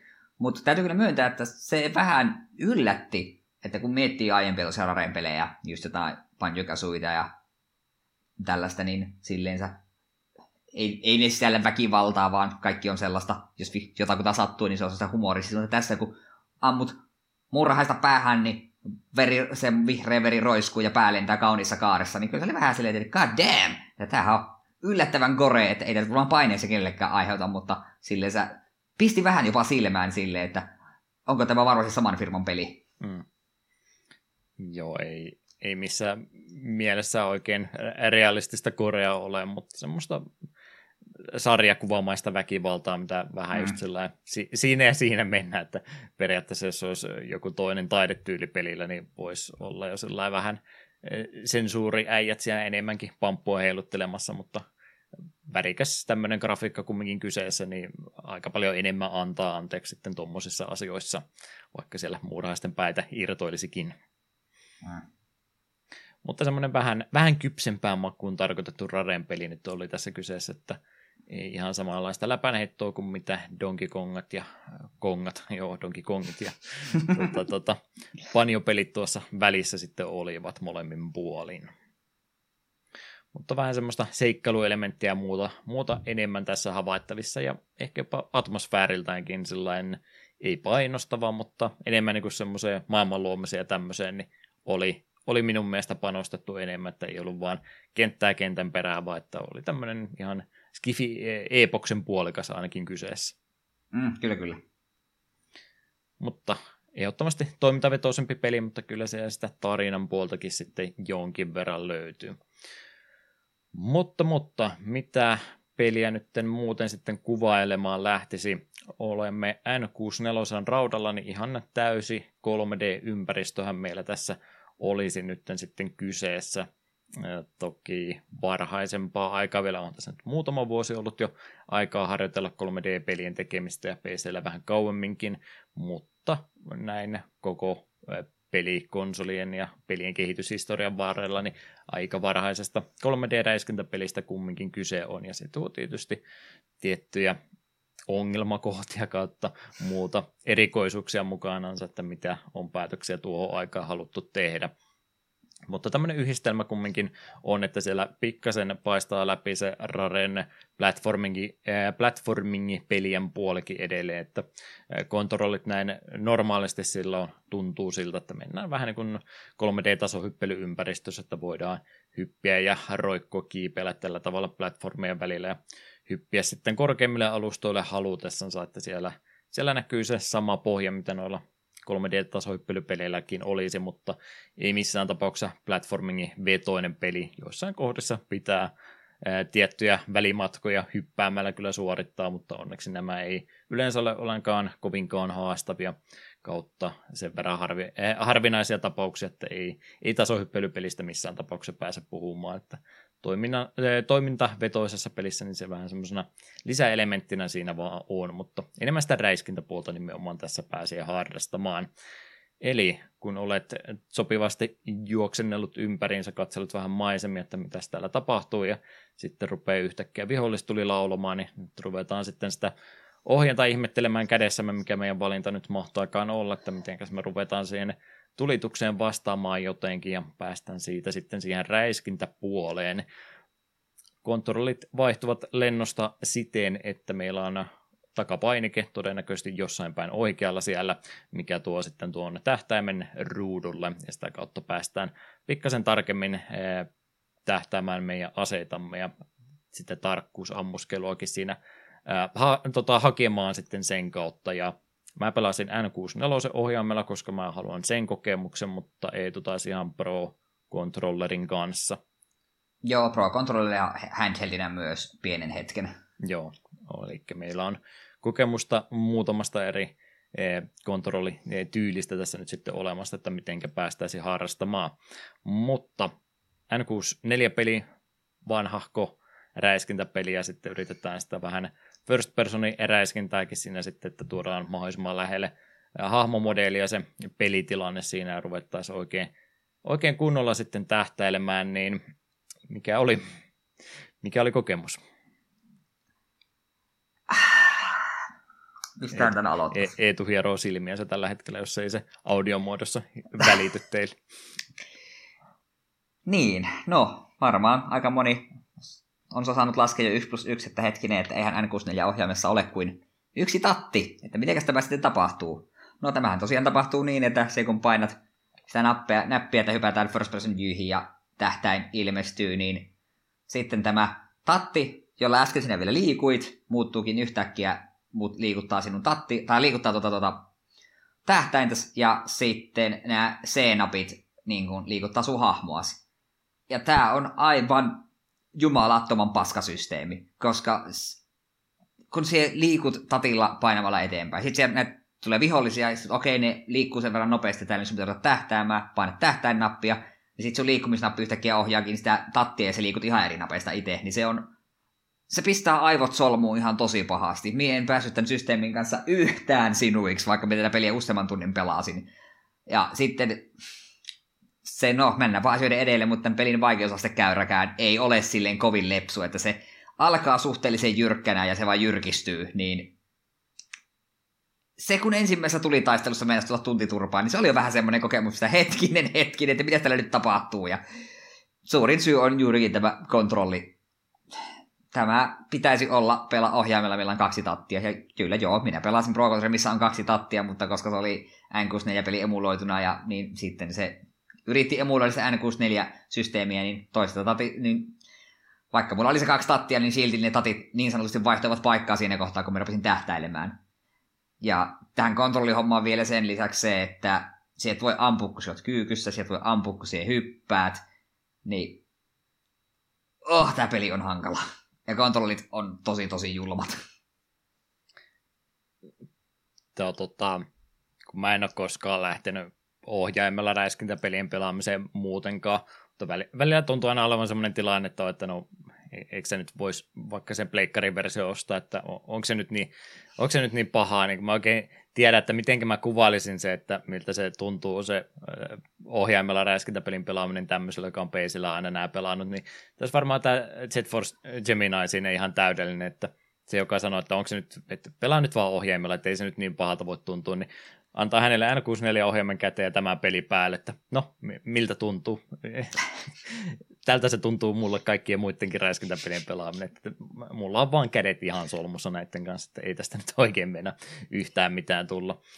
Se on paha paikka tällainen nyt, kun me lähdetään neljännes vuosisata jälkeenpäin arvostelemaan peliä ja sen kontrolleja tällä tavalla. että kyllähän he siis tietää nimenomaan, minkälaista ohjaussysteemiä on lähtenyt tekemään. Tämä on tehty sen ohjaamme ympärille, ja se on ainut oikea tapa. Ei siinä, ei, tässä ei ole niin kuin, siinä päätöksessä ei olla menty missään tapauksessa pieleen, että tehdään paha, ää, paras mahdollinen ohjainsysteemi, mitä pystytään tämän alustan ohjaimelle tekemään, niin totta kai näin täytyy tehdä, mutta sitten kun se ei ollut tämä N64 ohjain se ohjaintyyli, mihinkä me tultiin myöhemmin palaamaan kautta, mihin tämä muut kilpailijat olisi lähtenyt kopioimaan, niin on se aika karu, karu herätys lähteä opettelemaan tuommoista uudestaan. Mm, ja siis, niin no en tiedä, olisiko tästä ollut yhtään helpompaa kuin sinne ohjaimella, jos sulla olisi sitten tähtäysmoodissa, niin liikkuminen olisi pysynyt siinä tatissa ja C-napeista olisi liikuttanut tähtäintä. No varmaan se, sekin olisi ollut omalla tavallaan hankalaa, kun se ei ole niin, se, että C-näpeillä ei olisi niin tarkkaa se tähtääminen mun itsellä vaan tuli se heti ensimmäisenä mieleen, kun se pelasin Pro Controller, missä on kaksi tattia, niin se, että liikkuminen vaihtui yhtäkkiä toiseen tattiin, niin pisti vaan tosi pahasti mun aivot solmuun. Mm. Tässä ei tainnut olla GoldenEye-tyyppistä kaksi, kaksi ohjainta, mole, tai tota, ohjaimet molemmissa käsissä tyyppistä versioita, että oltaisiin sillä saatu kaksi tattia myöskin käyttöön. Se olisi ollut ehkä mielenkiintoinen kokemus myöskin. Mm. Mutta se just se, mitä mä yritän kovasti sanoa, että tässä niin kun periaatteessa ei olla menty vikaan, mutta kun tämä on vaan niin erilainen taas, mitä, mihinkä sitten myöhemmin ollaan totuttu ja parhaansa yrittävät joo, mutta kun se nyt aina kaumalla kohdalla ihan, ihan sitten riitä tuossa noin. Toi on jo pelkästään niin hämäävä, että kun pitäisi samalla, saman käden peukalolla ja takanappulolla ampuakin yhtä aikaa, että, se, että sä tähtäät ja se triggeri samaan käden puolella, niin uh, sekin on jo vähän niin kuin lihas muistia kautta siihen, minkä tottunut, niin sotii sitä vastaan niin kovastikin sitten, että, että menee vähän niin kuin siinäkin sitten se koko homma sekaisin. Mä en väitä, etteikö tätä voisi oppia. Ja mitä enemmän pelikertoja mulla tuli, niin sitä paremmalta se rupesi tuntumaan, mutta en mä usko, että jos mä olisin tätä peli 20 tuntia vaikka pelannut tätä varten, niin mä ikinä olisi tästä mielipiteestäni hirveästi luopunut, että se on aika iso vaatimus, että pyytää yksi kokonainen kontrolliskematiikka uudestaan opettelemaan yhden pelin takia. Todennäköisesti ja... pelaaja, joka tätä lähtee nyt testaamaan, niin tulee aika lailla saman päätöksen ääreen, että se jää aika nopeaksi testailuksi tämän pelin pelaaminen. Joo, ja yleensä puhutaan vaikeusasteesta myöhemmin, mutta kun tämä vaikeusaste on just niin, niin kovasti sidonnainen tähän kontrolleihin, koska se vaikeusaste tosiaan on aika korkea. Ne viholliset ampuu aika kovaa, ne tulee aika äkäisesti päälle ja ne ampuu tarkasti. Niin sitten kun se näiden yhdistävä tekijä tuntuu vaan alkuun tosi musertavalta, ja mitä tosiaan on lukenut, niin peli ei loppua myöten juurikaan helpotu päinvastoin ilmeisesti. Niin kyllä tässäkin sen, mitä muutaman tunnin kerkesin niin pelata ennen kuin menetin hermoni, niin siinäkin, siinä välilläkin tuli sellaisia kohtauksia, että menee huoneeseen ja kävelet vähän eteenpäin ja sitten yhtäkkiä ilmestyy joku yli kymmenen semmoista lentävää perhana, että kaikki rupeaa saman tien tulittamaan minua, niin silleen, miten me pitäisi pystyä näillä kontrolleilla nuo ampumaan alas ilman, että mä otan itse damakee? Mm. Miten se on mahdollista, että siis jos tämän pelin niin kuin vihollismäärä ja vaikeusaste olisi huomattavasti alhaisempi, niin sitten se vähän niin kuin toimisi vähän tasoittaisi tuota tuon kontrollihankaluuksien kanssa, niin sitten se tämä olisi vähän ehkä nautillisempi kokemus uniikin turhauttava kokemus tuommoinen justiin, kun ainakin itselle tulee semmoinen fiilinki tuossa noin, että on johonkin hankalaa huoneeseen kuollut toisen kerran peräkkäin. Sillä, että antakaa nyt näppisiä hiiri mulle, että kun mä, tämä olisi niin, niin helppo millä tahansa muulla tavalla mennä läpi, että se olisi mitään vaikeaa, mutta kun tämä on nyt tämmöiselle ympärille tehty, niin voi herrastas, kun tämä on nyt niin, niin sitkeessä. Ja sitten siinä vähän panikki kiiskeä, rupeat vain kun aseitta vaihtamaan, kun pitikin streifata ja jne, jne, niin oh, kynnys, kynnys on aika korkea, että tähän pelin kunnolla pääsisi käsiksi. Mutta sitä ohjauspuolesta, niin ne y, ainakin yksi iso plussa juttu, mikä helpottaa kovasti, ja sitten yksi se, joka romuttaa kaiken kumminkin, jos et sä sitä vielä maininnut. Mutta se, millä, millä peli antaa ehdottomasti tosi paljon tasotusta, olen erittäin kiitollinen, että se on tehty, niin sun ei tarvitse tähdätä aina. Jos siellä on maassa mm. poppoota, niin sä voit ampua kumminkin ihan semmosena. Että se on yep. aika armeille se auto, autoaimin kanssa sen suhteen, että jos siellä on muita äh, perusjonttuja juoksemassa siellä maan tasolla, niin sä pystyt kyllä vaan vähän niin kuin about sinne päin hahmon kääntäen, se kyllä ampuu sun puolesta tosi tarkastikin sitten, että vastustajat ehkä ampuu sitä Stormtrooperitulitusta sieltä, niin antaa vähän tasotusta, mutta itse kyllä tähtää automaattisesti sinne päinkin, niin se on tosi, tosi tärkeää, että semmoinen on olemassa, niin ei tarvi aina sitä tähtään ottaa esille, että välillä riittää vaan sekin, että vähän tällainen ranenkaan tyyppisesti menee mieluumminkin, eikä FPS-nä yritäkään sitä pelata iso, iso kiitos ehdottomasti tuosta noin, mutta sitten ne tilanteet, missä se vaatii sitä tähtäämistä, niin ne on justiin niitä kohtoja sitten, kun viholliset on jossain vähän korkeammalla tai liikkuu ehkäpä lentäessäkin vähän miten sattuu, niin niissä täytyy se tähtääminen ottaa. Siellä on jo edelleenkin taas se pieni aim olemassa, että se kuuluu semmoinen lukittautumisen ääni kyllä, kun sä oot siihen osumassa, että se on semmoisena hyvänä vinkkinä, että ihan ei nyt tarvitse siihen päähän tähdätä, ei olla CS pelaamassa nyt, että riittää, että sinne päin on. Mutta miksen kursorin täytyy palautua keskelle koko ajan, sä tappelet sitä kontrollia vastaan. Se on aivan kauhea tunne. Mä Joo, siitä menisin seuraavaksi just sanoa. Mm. Siis sen pelkästään, kun sen voisi korjata, sen ei tarvitsisi olla noin. Että miksi sen täytyy, kun sun, sä niin painit sitä tähtäämistä vastaan koko ajan, niin äh, toi, toi on se. Mä kaiken muun voi antaa anteeksi, mutta se, sit, sitä mä en pysty. Sori Rari, mä en voi antaa anteeksi tämmöistä. Joo, se on tosi raivostuttavaa, kun yrität tähdätä lentävää vihollista ja se kursori tappelee sinun vasten. Mulla tuli koominen hetki, mitä siis hetkin eilen aamulla pelasin. Jumalauta, me tähtäsin kaukana olevaa seinässä olevaa tällaiseen juttuun, mikä piti ampua. Joka kerta kun me painoin liipasimesta, niin mulla pikkusen nyt kähti tähtä, mm. niin se ei ikinä osunut. Niin se oli vaan se, että en osu paikallaan olevaa asiaa näillä kontrolleilla, auttakee minua. Se pääsee, että aivan samaan kävi itselläkin, että kun se tuntuu niin hämyiltä, kun sulla on se ampuminen ja tähtäminen samassa, ja sitten kun sä painit vielä sitä tähtäämistä vastaan, niin voi, voi että haluaisin tykätä, mutta nyt valitettavasti aika, aika paljon saa kaikkia vastaan tapella tuossa noin mihinkä on tottunut, niin se on, se on semmoinen asia, että mä vähän veikkaan, että aika moni muukin tulee tänä päivänä, jos tuota lähtee, lähtee ensimmäistä kertaa pelaamaan, niin se on semmoinen asia, että ei, ei monikaan jaksa sitä, sitä vastaan lähteä enää tässä kohtaa taistelemaan. Mutta mut, se on varmaan, nämä on semmoisia pelejä, että se varmaan sen nostalgialasit, niin tämä kaipaisi sitä kovastikin. Jos mä olisin tätä pelannut mm. silloin, jos mulla olisi jo koko homma selkäytimessä, niin varmasti rakastaisin peliä. Tässä on niin paljon mm. hyvää kumminkin muuten, mutta tänä päivänä kun lähti pelaamaan, niin kontrollit valitettavasti pilaa tässä kohtaa.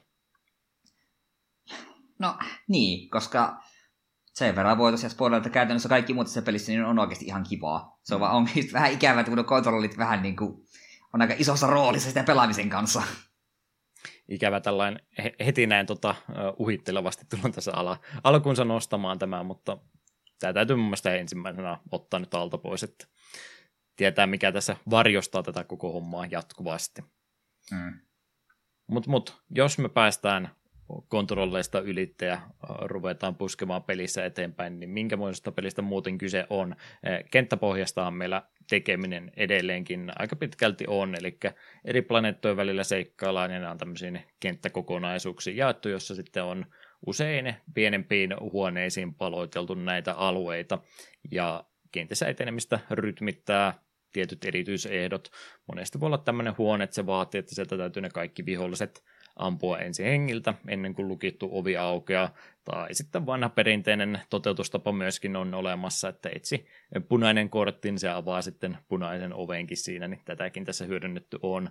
Tätä nyt yleensä, tätä vanhaa värillinen kortti värilliseen oveen tai avain tiettyä oveen juttua haukutaan jo aika, aika ahkerasti. Tietysti se oli aika ikävä liset tai pelin kehitystapa silloin aikana, mihinkä kyllästyttiin jo hyvin nopeasti, mutta ei se nyt mua sinänsä haittaa.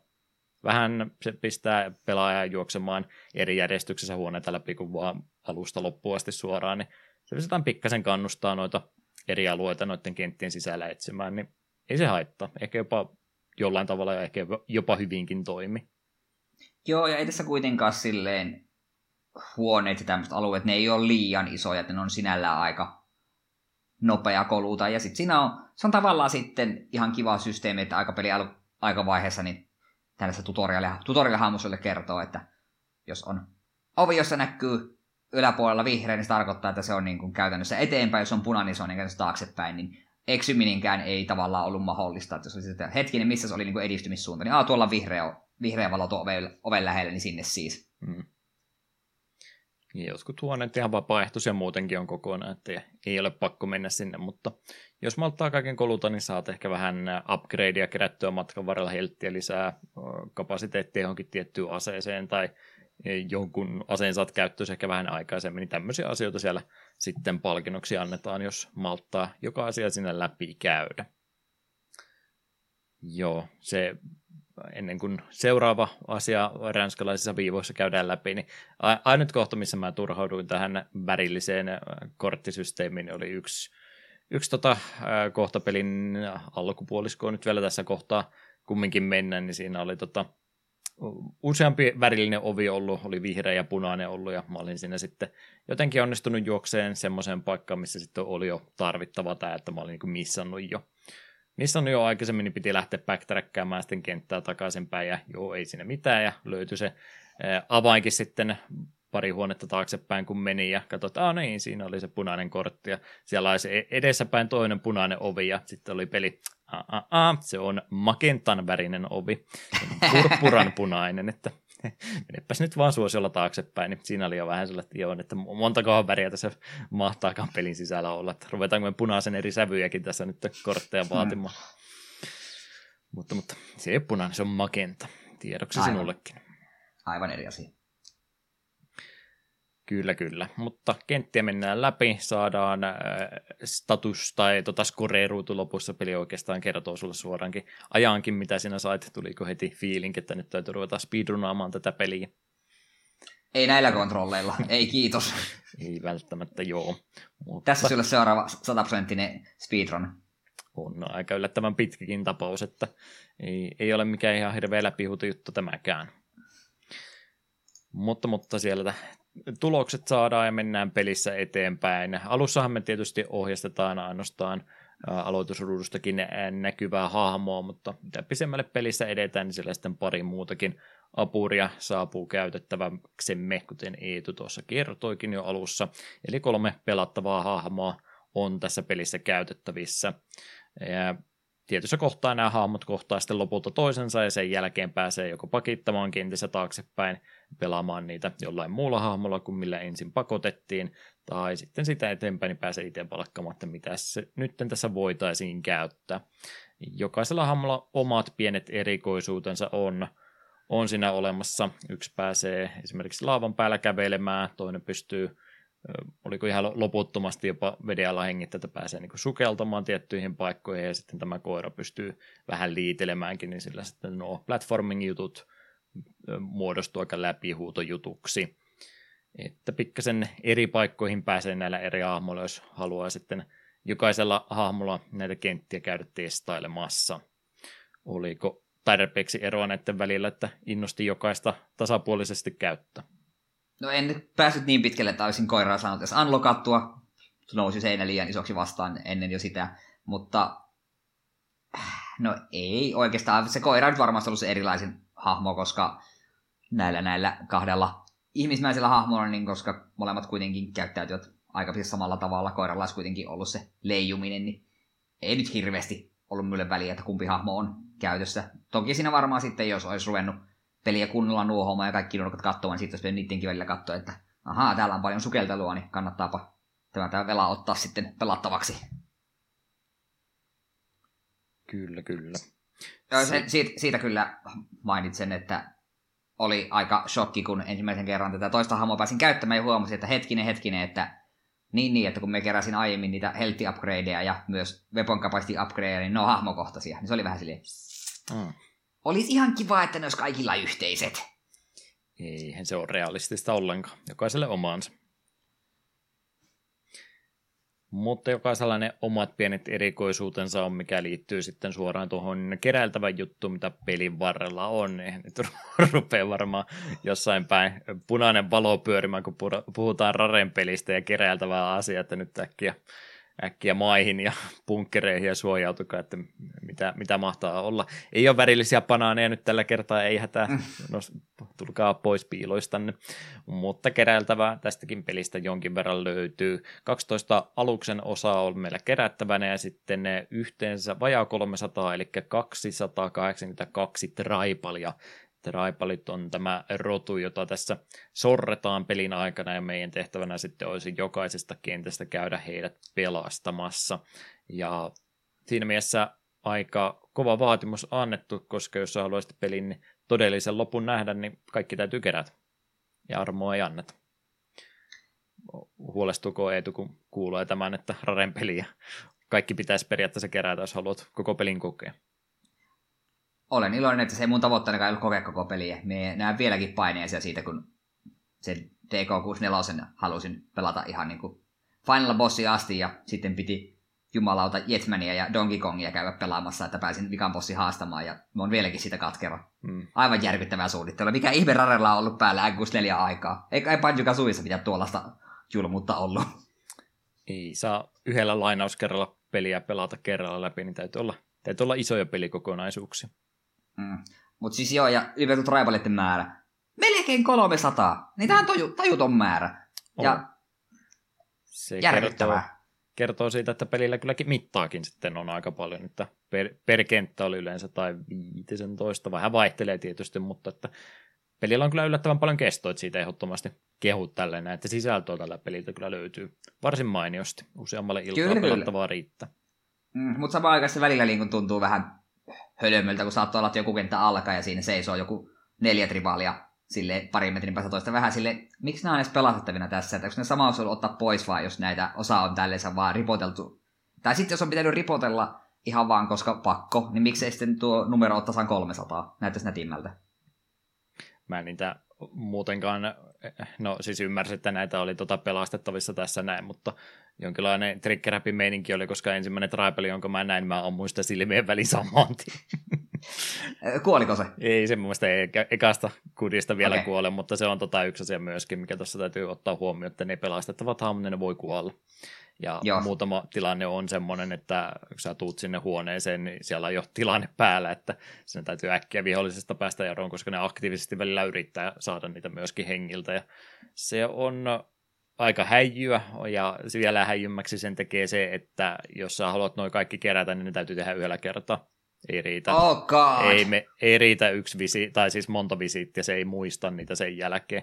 Se muistaa, että sä sait 13, mutta se ei riitä, että sä käyt seuraavalla kerralla kaksi, vaan sun täytyy ne kaikki yhdellä läpivedolla kerätä. Ja jos yksikin kuolee, niin kenttä uusiksi. Joo, siis kun me katoin kyllä, että aina kun pelasti, niin siellä näkyy niin kuin luvut ja sitten näkyy, yhden, näkyy se, missä oli punainen X naaman päällä. Ja että okei, nämä voi vissiin myös kuolla. Ei kerännyt myyllä pelata yksikään kuolla, mutta ää, ei tuollaista, että kaikki kerralla. Ei taas. Ja nyt mäkään ole en pelannut pelin jokaista kenttää ja jokaisella eri hahmolla, mutta näin vielä niin ymmärtävinä, että sitten niitä traipaleita on välillä piilossa semmoisessa paikoissa, mihin pääsee vain tietyllä hahmolla. Ja jos olisit tehnyt väärän valinnan, niin sori, käy vaihtaa hahmoja. Yritäpä uudestaan. Että siinä mielessä vähän, vähän tota ikävyyttäkin tähän hommaan otettu mukaan. Mutta kaikki kerätään, jos haluaa pelistä ihan kaiken nähdä, niin se oli se homma, mitä tässä pitäisi päästä päästä sitten toteuttamaan. Vaikeustasostahan me ollaan jonkin verran puhuttu kyllä joo, mutta mitä kaikkea muuta. Heltet ei tietenkään palaudu automaattisesti, ei tämä mikään Call of Duty ole, anteeksi mikään moderni Call of Duty, vaan heltti isineitä täytyy matkan varrella kerää, ää, keräällä. Lähtikö Eetulta henki kuinka nopeasti? että lähtikö? Huhhuh, kyllä, kyllä tuli Game Over ruutuun katseltua muutaman kerran ja ahdistuttua, kun kontinuita menee ja kenttä on ollut kauhean pitkälle päästy. Mut, joo, koska... Ja tämä helttisysteemi, mien tykkää siitä, kun sulla niin näkyy se, niin se helttimittari, sitten sulla näkyy siinä keskellä semmoinen ihme, mikä justkin minikristalli onkaan, ja Siitä, että se on tavallaan niin kuin neljä he- helttibaaria, Mm. ja siitä niin sammuu aina yksi valauksesta lähtee se. Niin minusta se oli etenkin kovan toiminnan keskellä niin tosi hankala välillä hahmota, että paljon mulla oikeasti tätä helttiä on. Että oliko tämä, oliko tämä mun viimeinen helttipaari? Okei, näköjään oli. Ja sitten joku toinen, että ei mulla ollutkaan vielä mikään helttipaari. Niin se oli minusta vähän, sen olisi voinut toteuttaa vähän selkeämmin, vaikka ihan tylsillä numeroilla ykköstä sataan tai jotain. Ainakin vähän Ja- helpompi lukuisempi olisi nähdä, että paljon kun mulla nyt oikeasti sitä helttiä on. Joo, ja sitten välillä kun tuntuu siltä, että okei, tilanne on ihan hyvä, ja sitten menee tosiaan huoneeseen ja sinne pamahtaa kymmenen lentävää pirulaista, niin heltit lähtee aika nopeasti, kun kymmenen vihollista ampuu sinun kerralla, kun sä yrität epätoisesti niihin tähtäillä. Mm. Mutta sitten muutaman kerran kyllä hyödynsin likaisesti sitä, kun huomasin, että jos palaat huoneeseen, minkä oot jo klierannut, niin jos siellä on ollut näitä helttikristalleja, niin ne on respawnannut, niin välillä sitten silleen se vaan, että juoksin vaikka kahden huoneen väliin ja kerran heltit, heltit täyteen, niin kun lähdin eteenpäin. Mm. Kannattava tapa kyllä noin tehdä. Ja samallahan siinä myöskin noin ammuslaatikot ja tämmöisetkin palautuu, mistä myöskin mainita, että tosiaan rajallinen määrä panoksia jokaisella aseella, mutta kun tuota kikkailua voi tehdä, niin ei se yleensä ongelma ole. Ehkä Machine loppuu aika nopeasti tyhjäksi minun tähtäystaidollani, mutta että Joo, se aika, aika anteliasti niitä antaa sitten takaisin päinkin, ettei tuossa nyt ikinä semmoista tilannetta tule, että ihan kuiviksi mentäisi. Mm. Täytyy kyllä sanoa, että just peruspistooli ja Machine Gun oli kyllä var, varsin näppäriä aseita. Tosin pistoolissa ärsyttää se, että kun siinä olisi joku ylikuumenissysteemi, että jos sä ammut liian nopeasti muutaman laukauksen, niin sit siinä just se mikäli overheat-mittari meni sinne pohjalukemiin ja sitten et pystynyt ampumaan tosi hitaalla tahdilla, eli ottanut hetken, niin se oli välillä todella turhauttavaa, kun useampi vihollinen rätkii sinne, että silleen, please, pistooli, voisitko ampua vähän nopeammin edes? Ja jotenkin kun välillä me unohin sen koko tämä overheat, me ihmettelen vaan, että me kyllä rämpytän ampumisnappia, mutta miksi tämä ei ammu? Mm. Se on jo kuumentunut ennen kuin ensimmäinenkään osuu sinne päinkä. Ensin Jep. kuusi, kuusi kohdistuslaukasta ja seitsemättä ei voi ampua, kun on jo kuumentunut pistooli. Mm. Ja sitten vielä noista, kun viholliset, ei ne nyt ole älykkäämmästä päästä, mutta on ne silti sen verran fiksuja, että ne välillä tosiaan just juoksee suojaan piiloon ja välillä saattaa yrittää kiertää niskan taakse ja tälleisen, niin s- tällä, tällä naishahmolla pelatessa sai aika aikaisessa granaatit, aivan hyödyttömiä, koska ne viholliset liikkuu niin vikkelästi, ei ne jää sinua ottelemaan, että se granaatti niihin räjähtää. Yhden ison vihollisen taisi saa granaatilla sille, yes! Mm. Mutta loppuaikana totesin vaan, että me otan itse vaan damage, jos me yritän näillä näitä kilpivihollisia tuhota. Joo, ne on lähtee vaihtelemaan sopivaa asetta niitä varten, niin sekin tietysti kaiken muu kontrolloinnin ohella niin oma, oma suorituksensa myöskin lisäksi, ja muutenkin sitten jos lähdet noilla ää, ihan näppäin näppäimillä streifaamaan siinä samalla, niin huomasin myöskin, että saatat kontaktidamaakiakin niistä, niin ei kannata liian lähelle osua, koska jos sä kosket muurahaiseen, niin se tekee myös vahinko. Mm. Että, että peli kyllä sinänsä yrittää pakottaa sut niihin taisteluihin tuossa pelin varrella, että mulle tuli ainakin hyvin nopeasti semmoinen ää, tota, ää, älyn välähdys, että tämä on vähän hankalaa tämä ampuminen, että pelataanpa mahdollisimman pasifistista ja yritän vaan juosta sinne loppuun, mutta to, to, to, se ovi ei auki ennen kuin kaikki on tapettu, niin sitten mennään ää, masentuneena takaisin, että otetaan nyt sitten pikkuhiljaa naarmutetaan jokainen hengiltä. Sepä. Mutta, mutta kaikenmoista, kaikenmoista mahtuu kontinua ja se heittää myöskin. Ö, Käytitkö kertaakaan kaikkia, mihinkä se heittää sen jälkeen? Meneekö me planeeta alkuun varmaankin kokonaan vai mitähän siinä mahtaa tapahtua? Itsellä ei kontinuit koskaan kesken loppunut, mutta tuli käytettyä kuitenkin. Uh, hetkinen, menikö se Game Over ruutu vai mihin, koska... Me en tarkalleen muista, koska me yleensä vedin kentän alkuun kuitenkin save statein. Hmm. Että sitten lat- lata- latasin vasta siitä sitten, kun kontinuet loppuivat. Takaisin main menu ja se ää, tallennus oli myöskin poistunut siinä saman Niin. hardcore-peli kyseessä.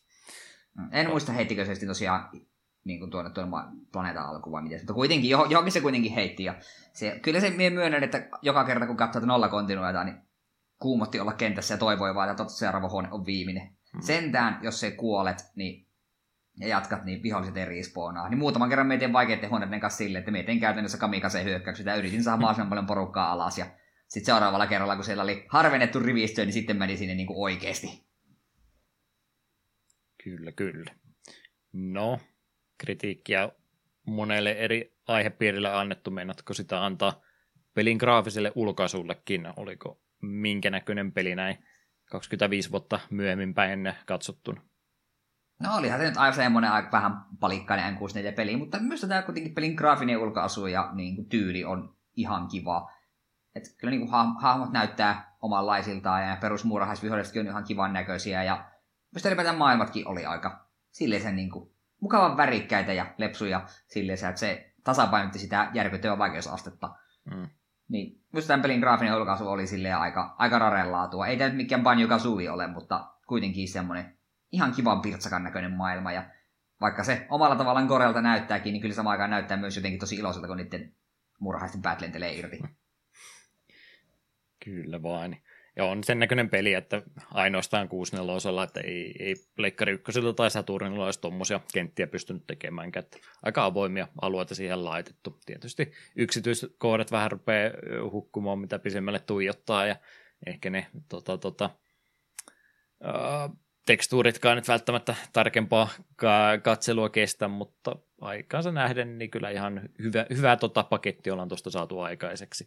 Framerate välillä vähän tippailee, mutta en mä nyt sen piikkiin olisi mitään kuolemia laittanut, että se oli vaan oletettu, että kun rupeaa ruudulla vähän enemmän ää, toimintaa tapahtumaan, niin saattaa sitten vähän perin pyörimistasokin pudota samalla. Ei kannata siis ihan täyttä 60 freimiä sekunnissa jatkuvasti odottaa. Pelin musiikkipuolestakin Robin Pinland, Graham Norgate sekä Alistair Lindsay olivat kolme henkilöä, jotka ovat kaikki musiikkia tätä peliä varten tehneet, ja sen kun näkee useamman henkilön kerrallaan, niin aina ajattelee, että no se on semmoinen peruskokoinen pelisoundtrack, mutta siellä on sitten jaettu vaan tota, tota, työmäärää tasaisesti, mutta täytyy kyllä kehua. Tämän pelin soundtrackia on erittäin laaja, monipuolinen ja melkein jopa elokuvamainenkin kokonaisuus, että mitä tuossa pelissä sitä tunnelmapuolta jonkin verran löytyy, niin aika iso kiitos siitä menee ihan pelin äänisuunnittelijoille ja tämmöiselle, että täytyy sanoa, että on laadukas paketti kyllä kyseessä, kun pelin soundtrackista puhutaan. Joo, ihan ehdottomasti kyllä, että tämän pelin, tämän pelin soundtrackia oli niin kuin ilo kuunnella ja oli niin kuin, tosiaan, tosi moni biisi oli just semmoinen tilanteeseen ja toimintakohtaukseen semmoinen sopiva ja on ehdottomasti niin kuin pelin tämmöisiä niin kuin parempia puolia, että kyllä niin kuin Rare musiikin ho- kuitenkin hallitsee. Mm. Ehkä parempi, ettei Kirk Hopea laitettu tänne tekemään jotain platformerin musiikkia joukko, että vaati vähän erilaista mm. toteutustapaa tällä kertaa. Mitäs muuta meillä vielä pelistä kerrottavana on? Muutakin lisää sisältöä kautta lisää arvoa pelille kyllä löytyy. Monin peli löytyy pelistä kahden viiva neljän pelaajan kesken päästä ihan deathmatchia pelailemaan. Onko tässä seuraava illan peli? Me voin kuvitella, että tai kun pistää neljälle ihmiselle aina kun neljä ohjaimet käteen, jotka ikinä tätä peliä pelannut, ja sitten jos kenties muutama pohjakalja ottanut siihen, niin voi olla, että kyllä sitä varmaan naurua ja riemua saisi, mutta ei se varmaan kovin kaunista katseltavaa olisi. Toivottavasti monin pelissä on sitten vielä tämä ihan aimaisesti tästä ei-tähtäämisestä otettu pois, että on pakko käyttää tähtäintä, niin sitten sit olisi tosi miestä pelivalinta kyllä. Me veikkaa, että se olisi sitten semmoinen, että jos olisi yksi ihminen, joka oikeasti osaa pelata ja pari, jotka ei ikinä ennen pelannutkaan, niin kyyti olisi aika kylmää. Siinä ei olisi mitään jakoja varmaan se yksi veisi ne kaikki kolmekin siinä samalla Jep. kertaa sitten. Tai sitten menee pelkkien granaattien heittelyyn vain, niin toivoo, että sinne päin putoilisi. Granaattihippa. Kyllä vaan, jos peliin jokaista nurkkaa rupeaa oikein kunnolla nuo hommaa, niin tietysti kohtaa paljastuu, että pelin sisältä löytyy kartingin minipeli, ja tämä nyt ei tietysti yllätä enää tämän teron jälkeen, kun kerrottiin, että Diddy Kong Racingin koodari sinne on mukaan laitettu tekemään, niin tämä selittyy sillä, että miksi sieltä semmoinen löytyy. Karttingia päästään parissa radassa kabinetin kautta pelaamaan tämmöistä ihan ylhäältä päivä, ehkä olette jotain Flash-henkisiä pelejä pelaaneet, missä on se rata yhdellä ruudulla kaikki kerrallaan, niin sitä löytyy, ja sitten siellä on ilmeisesti yksi semmoinen rata, mikä on ihan kolme ulotteinenkin sitten Diddy Kong Racingin tyydillä tehty, ei missään tapauksessa mitään, siis peliä pelin sisällä varsinaisesti, mutta että semmoinen elementtikin sieltä löytyy joukosta hauskoja easter eggejä, mitä pelien sisältä löytyy, niin nämä aina ää, ihastutti, kun tämmöisiä pelien sisältä löytyy. Firing Range löytyy myöskin, jos et halua tota, peli, et halua tuota tähtäämistä sitten treenata pelkästään peliä pelaamalla, niin löytyy sitten raiteilla olevaa räiskintä, missä pääsee pelkästään keskittymään vaan siihen tähtäämiseen, ja tämä olisi ehkä tarpeeseen tullut. Mm. kaksi tuntia tätä ennen kuin laitatte peliä muuten käyntiin, niin pääsette vähän paremmin hommaan, äh, pom- hommaan sinä käsiksi. Mietipä, kun olisi peli alkanut semmoisen tutoriaaliosuudella. No niin, tässä aikarajassa ammun nämä kaikki alas tai et pääse peliä pelaamaan pidemmälle, niin olisi varmaan jäänyt tutoriaali. Hmm. Junos Crossbow Training siihen alkuun pakollinen. Mm. Go-oppi löytyy pelistä myöskin, mutta tätä mä en nyt ihan täysin ymmärtänyt, kun en jostain kumman syystä mennyt olisi videomatskua tästä löytää, mutta ilmeisesti go-oppi tässä tarkoittaa sitä, että toinen pelaa, pelaa sitten pelihaamolla ja toinen on vain niin kuin sinä apurina, ää, robottina liitelee sun ympärillä, mutta se, että mitä sä avustajana pääset tekemään, että sä ampumaan vai mitä, niin tämä on jäänyt itselle vähän epäselväksi. Että ei, ei ole kaksi pelaajaa semmoisenaan kouppia tässä pelissä itsessänsä, vaan tämmöinen puolitoista, puolitoista pelaajaa kouppityyppinen. Hmm. Eli vähän tuommoinen toinen pelaa Mariolla ja toinen kursorilla, niin sen tyyppinen ratkaisu taisi lähempänä olla tuota verrokkia. Ilmeisesti tähän on olemassa joku romhäkki, mikä tekee siitä sitten ihan, että pystyisi tarinan puolta tuossa pelaamaan ihan kahdestaankin kunnolla, mutta ei mikään virallinen julkaisu ja näytti vähän lakiselta ainakin, mitä yritin sitä vanhaa videomatskua siitä katsoa. Mm. Game Boy Color-versiokin oli pelistä kehitteellä, mutta sitä ei koskaan julkaistu ja tämä oli ilmeisesti kehittelen jonkun muun toimesta kuin Raren itsensä, niin ei, ei olisi RRE-peliä tässä tapauksessa menetetty, mutta mielenkiintoinen kyllä, että minkälainen, ää, minkälainen peli siitä olisi saatu ilmeisesti isometrisestä näkövinkkelistä oltaisiin peliä pelattu, niin ei olisi sen ainakaan FPS sillä päästy pelaamaan, mutta ää, kokematta jäi tämä versio nyt tästä kyseisestä pelistä. Semmoista kaikkea ainakin. Jos Eetu haluaisi vielä vähän lisää pelata kyseistä peliä, mutta et alkuperäiskasettia saa käsiisi, niin mitkä olisivat ne lailliset vaihtoehdot, miten peliä voi pelata? Joo, no boxillehan löytyy tuo Rare Replay, joka tuli vuonna 2015, ja ilmeisesti siinä tosiaan on vaihtoehtona jotkin vähän modernimmat kontrollit, mutta emme saaneet vielä ihan selville, että mitä se käytännössä tarkoittaa, että jos kuuntelijoiden joukossa on joku, vaikka veikkaisin, että NK tai Hasuki kenties, jotka on tätä Rare Replay-versiota pelaaneet ja kokeilleet moderneja kontrolleja, niin miten ne toimii? On, onko ne oikeasti modernit vai onko ne jotain vielä absurdimpaa? Haluaisin tietää, onko tämä peli pelattava jossain muodossa? Mä veikkaan, että jos NK vastaa, niin se ei vasta kyllä tähän kontrollikysymykseen, vai jollain ihan muulla tavalla.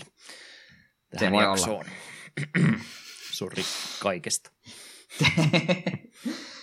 Joo, ja sitten tosiaan Nintendo Switch Online kautta Expansion Packiin tuli tuossa viime vuoden lopulla. Aika, aika tuore lisäys oli. Kyllä, kyllä. Ja tuosta Rare Replayn kontrollijutuista tuli vielä mieleen, että tämän pelin sisällähän on kaksi eri kontrollisysteemiä olemassa, mutta valitettavasti kumpikaan niistä ei siihen tähtäämiseen vaikuta mitenkään. Niin voi voi. Ja oli niin noissa, kun mä yritin optionsia ja to- epätoivoisena katsoa, että olisiko toinen toinen tapa tätä peliä ohjata. Ilahduin, kun näet, että jes, siellä on jotain muuta olemassa, ja sitten se pettymys, kun se olikin ne tähtääminen edelleenkin ihan sama, että siinä vaan A ja B näppäimeen sitten tässä normal ohjaustavalla, niin oli otettu hypyksi ja ryömimiseksi, niin eipä se sitten ollutkaan niin hyvä. Mm. No, olemme enimmät asiat tästä pelistä nytten kertoneet. Loppu yhteenvetokin sitten olisi varmaan aika kertoa olemme molemmat löytäneet hyvää ja huonoa pelistä, niin mikä se lopullinen arvosana siis mahtaakaan olla? No siis, jos aloitetaan hyvistä asioista. Peli on hyvän näköinen ja musiikit on hyvät ja haluaisin tästä pelistä niin kovasti tykätä. Mutta kun ongelma on siinä, että kun nuo kontrollit yhdistettynä aika jyrkkään alkuvaikeusasteeseen tekee vaan sen, että tämän pelin en, niin kuin ekat tunnit on tosi tuskallisia, ja vaikka sitä peliä vähän pelaa pidemmälle, niin mie en ainakaan sinuiksi päässyt kontrollinkaan ikinä, joka aiheutti minulle ainakin sen, että en tätä osaa oikein suositella, koska kan, jos teille Switch Online löytyy expansion pack, niin testatkaa. Voihan se olla, että jollakulla teistä aivot toimii eri tavalla ja pääsee sinuiksi kontrolliinkaan, niin silloin tämä on varmasti oikein tosi, tosi mainio teos ja kenties jopa pieni kulttisuosikki. Mutta me veikkaan, että aika monelle ne kontrollit on niin, niin, niin tukalat, että niistä ei vain yksisesti pääse yli. Ja sattumoisin kontrollit on aika tärkeä osa videopelejä. Niin henkilö, niin, no, toivoin, että olisin tykännyt tästä pelistä, mutta teknisistä syistä niin en tätä peliä niin kuin, halua pelata enää ikinä yhtään enempää. Et siinä mielessä en voi kyllä suositella. Joo. Mä olisin myöskin ne vahvan ein eilen vielä sanonut pikkuhiljaa. Mä rupean hyväksymään, että tämä nyt on tämmöinen. Mä yritän vaan parhaani mukaan tuossa eteenpäin mennä, mutta, mutta, mutta se on se perustuntuma tässä näin ja varsinkin se kauhistus, kun tätä peliä lähti ekaa kertaa pelaamaan, että mä olin jo hyvin nopeasti laittamassa tätä samaan tieriin Daipate Sodin kanssa, jossa on äh, samanlaista ongelmaa, mutta se olisi vähän epäreilua tätä peliä kohtaan, ja sori myöskin Daipate Sodin faneille tässä kohtaa, mutta en nyt niin matalalle tasolle tätä missään tapauksessa halua jättää. Sen takia se menee sinne ehkä statukselle nytten. Täytyy miettiä sitä, että me, kokonaisuuttakin tuossa noin, niin minulle tämä nyt ei tässä muodossa vieläkään ole lämmennyt ja vähän epäilen, että tuleeko antamaan hirveästi mahdollisuuksia tämän jälkeenkään, kun tämä jakso purkissa on, mutta niin paljon hyvääkin siinä on, että en mä huonoksi peliksi voi missään tapauksessa laskea, niin siksi se menee tänne ehkä kategoriaan nyt tällä kertaa. Olisi voinut sinne eihinkin laittaa, mutta se olisi ehkä ollut vähän liian julmaa tälle, tälle pelille. No niin, semmoiset vihat olemme näillä mielipiteillämme siis aiheuttaneet. Toivottavasti takapelkyn toistollista valintaa ei sitä aiheuta, koska Puhveli Pilli on meille jotain ehdottanut. Viime kerralla soitimme Blastermaster Overdriveista Arja ykkösen tunnarin ja tähän olisi jonkinlaista jatkumoa siis tulossa.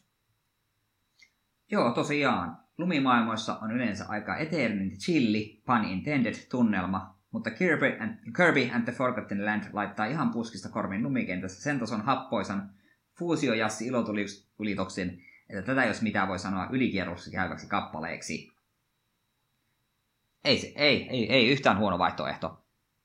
And the Forgotten Land ylipäätään oli oikein mainio peli. Voisi jossain kohtaa palailla sen pariin ja pelata vaikka uudelleen läpi tai lähteä Substanceista tavoittelemaan. Mielestäni jonkin, en ihan kaikkia kuitenkaan pelissä tehty.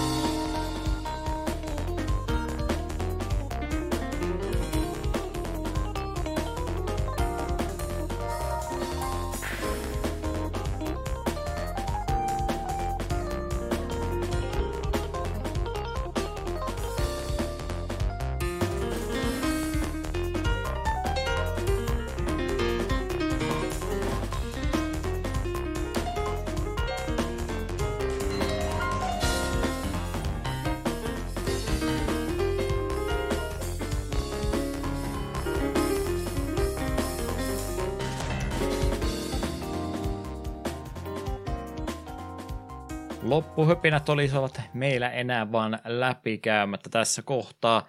Kohti maaliskuuta näköjänsä oltaisiin menossa ja jotain uutta olisi tietysti taas listalle laitettu. Skifi hengessä jatketaan.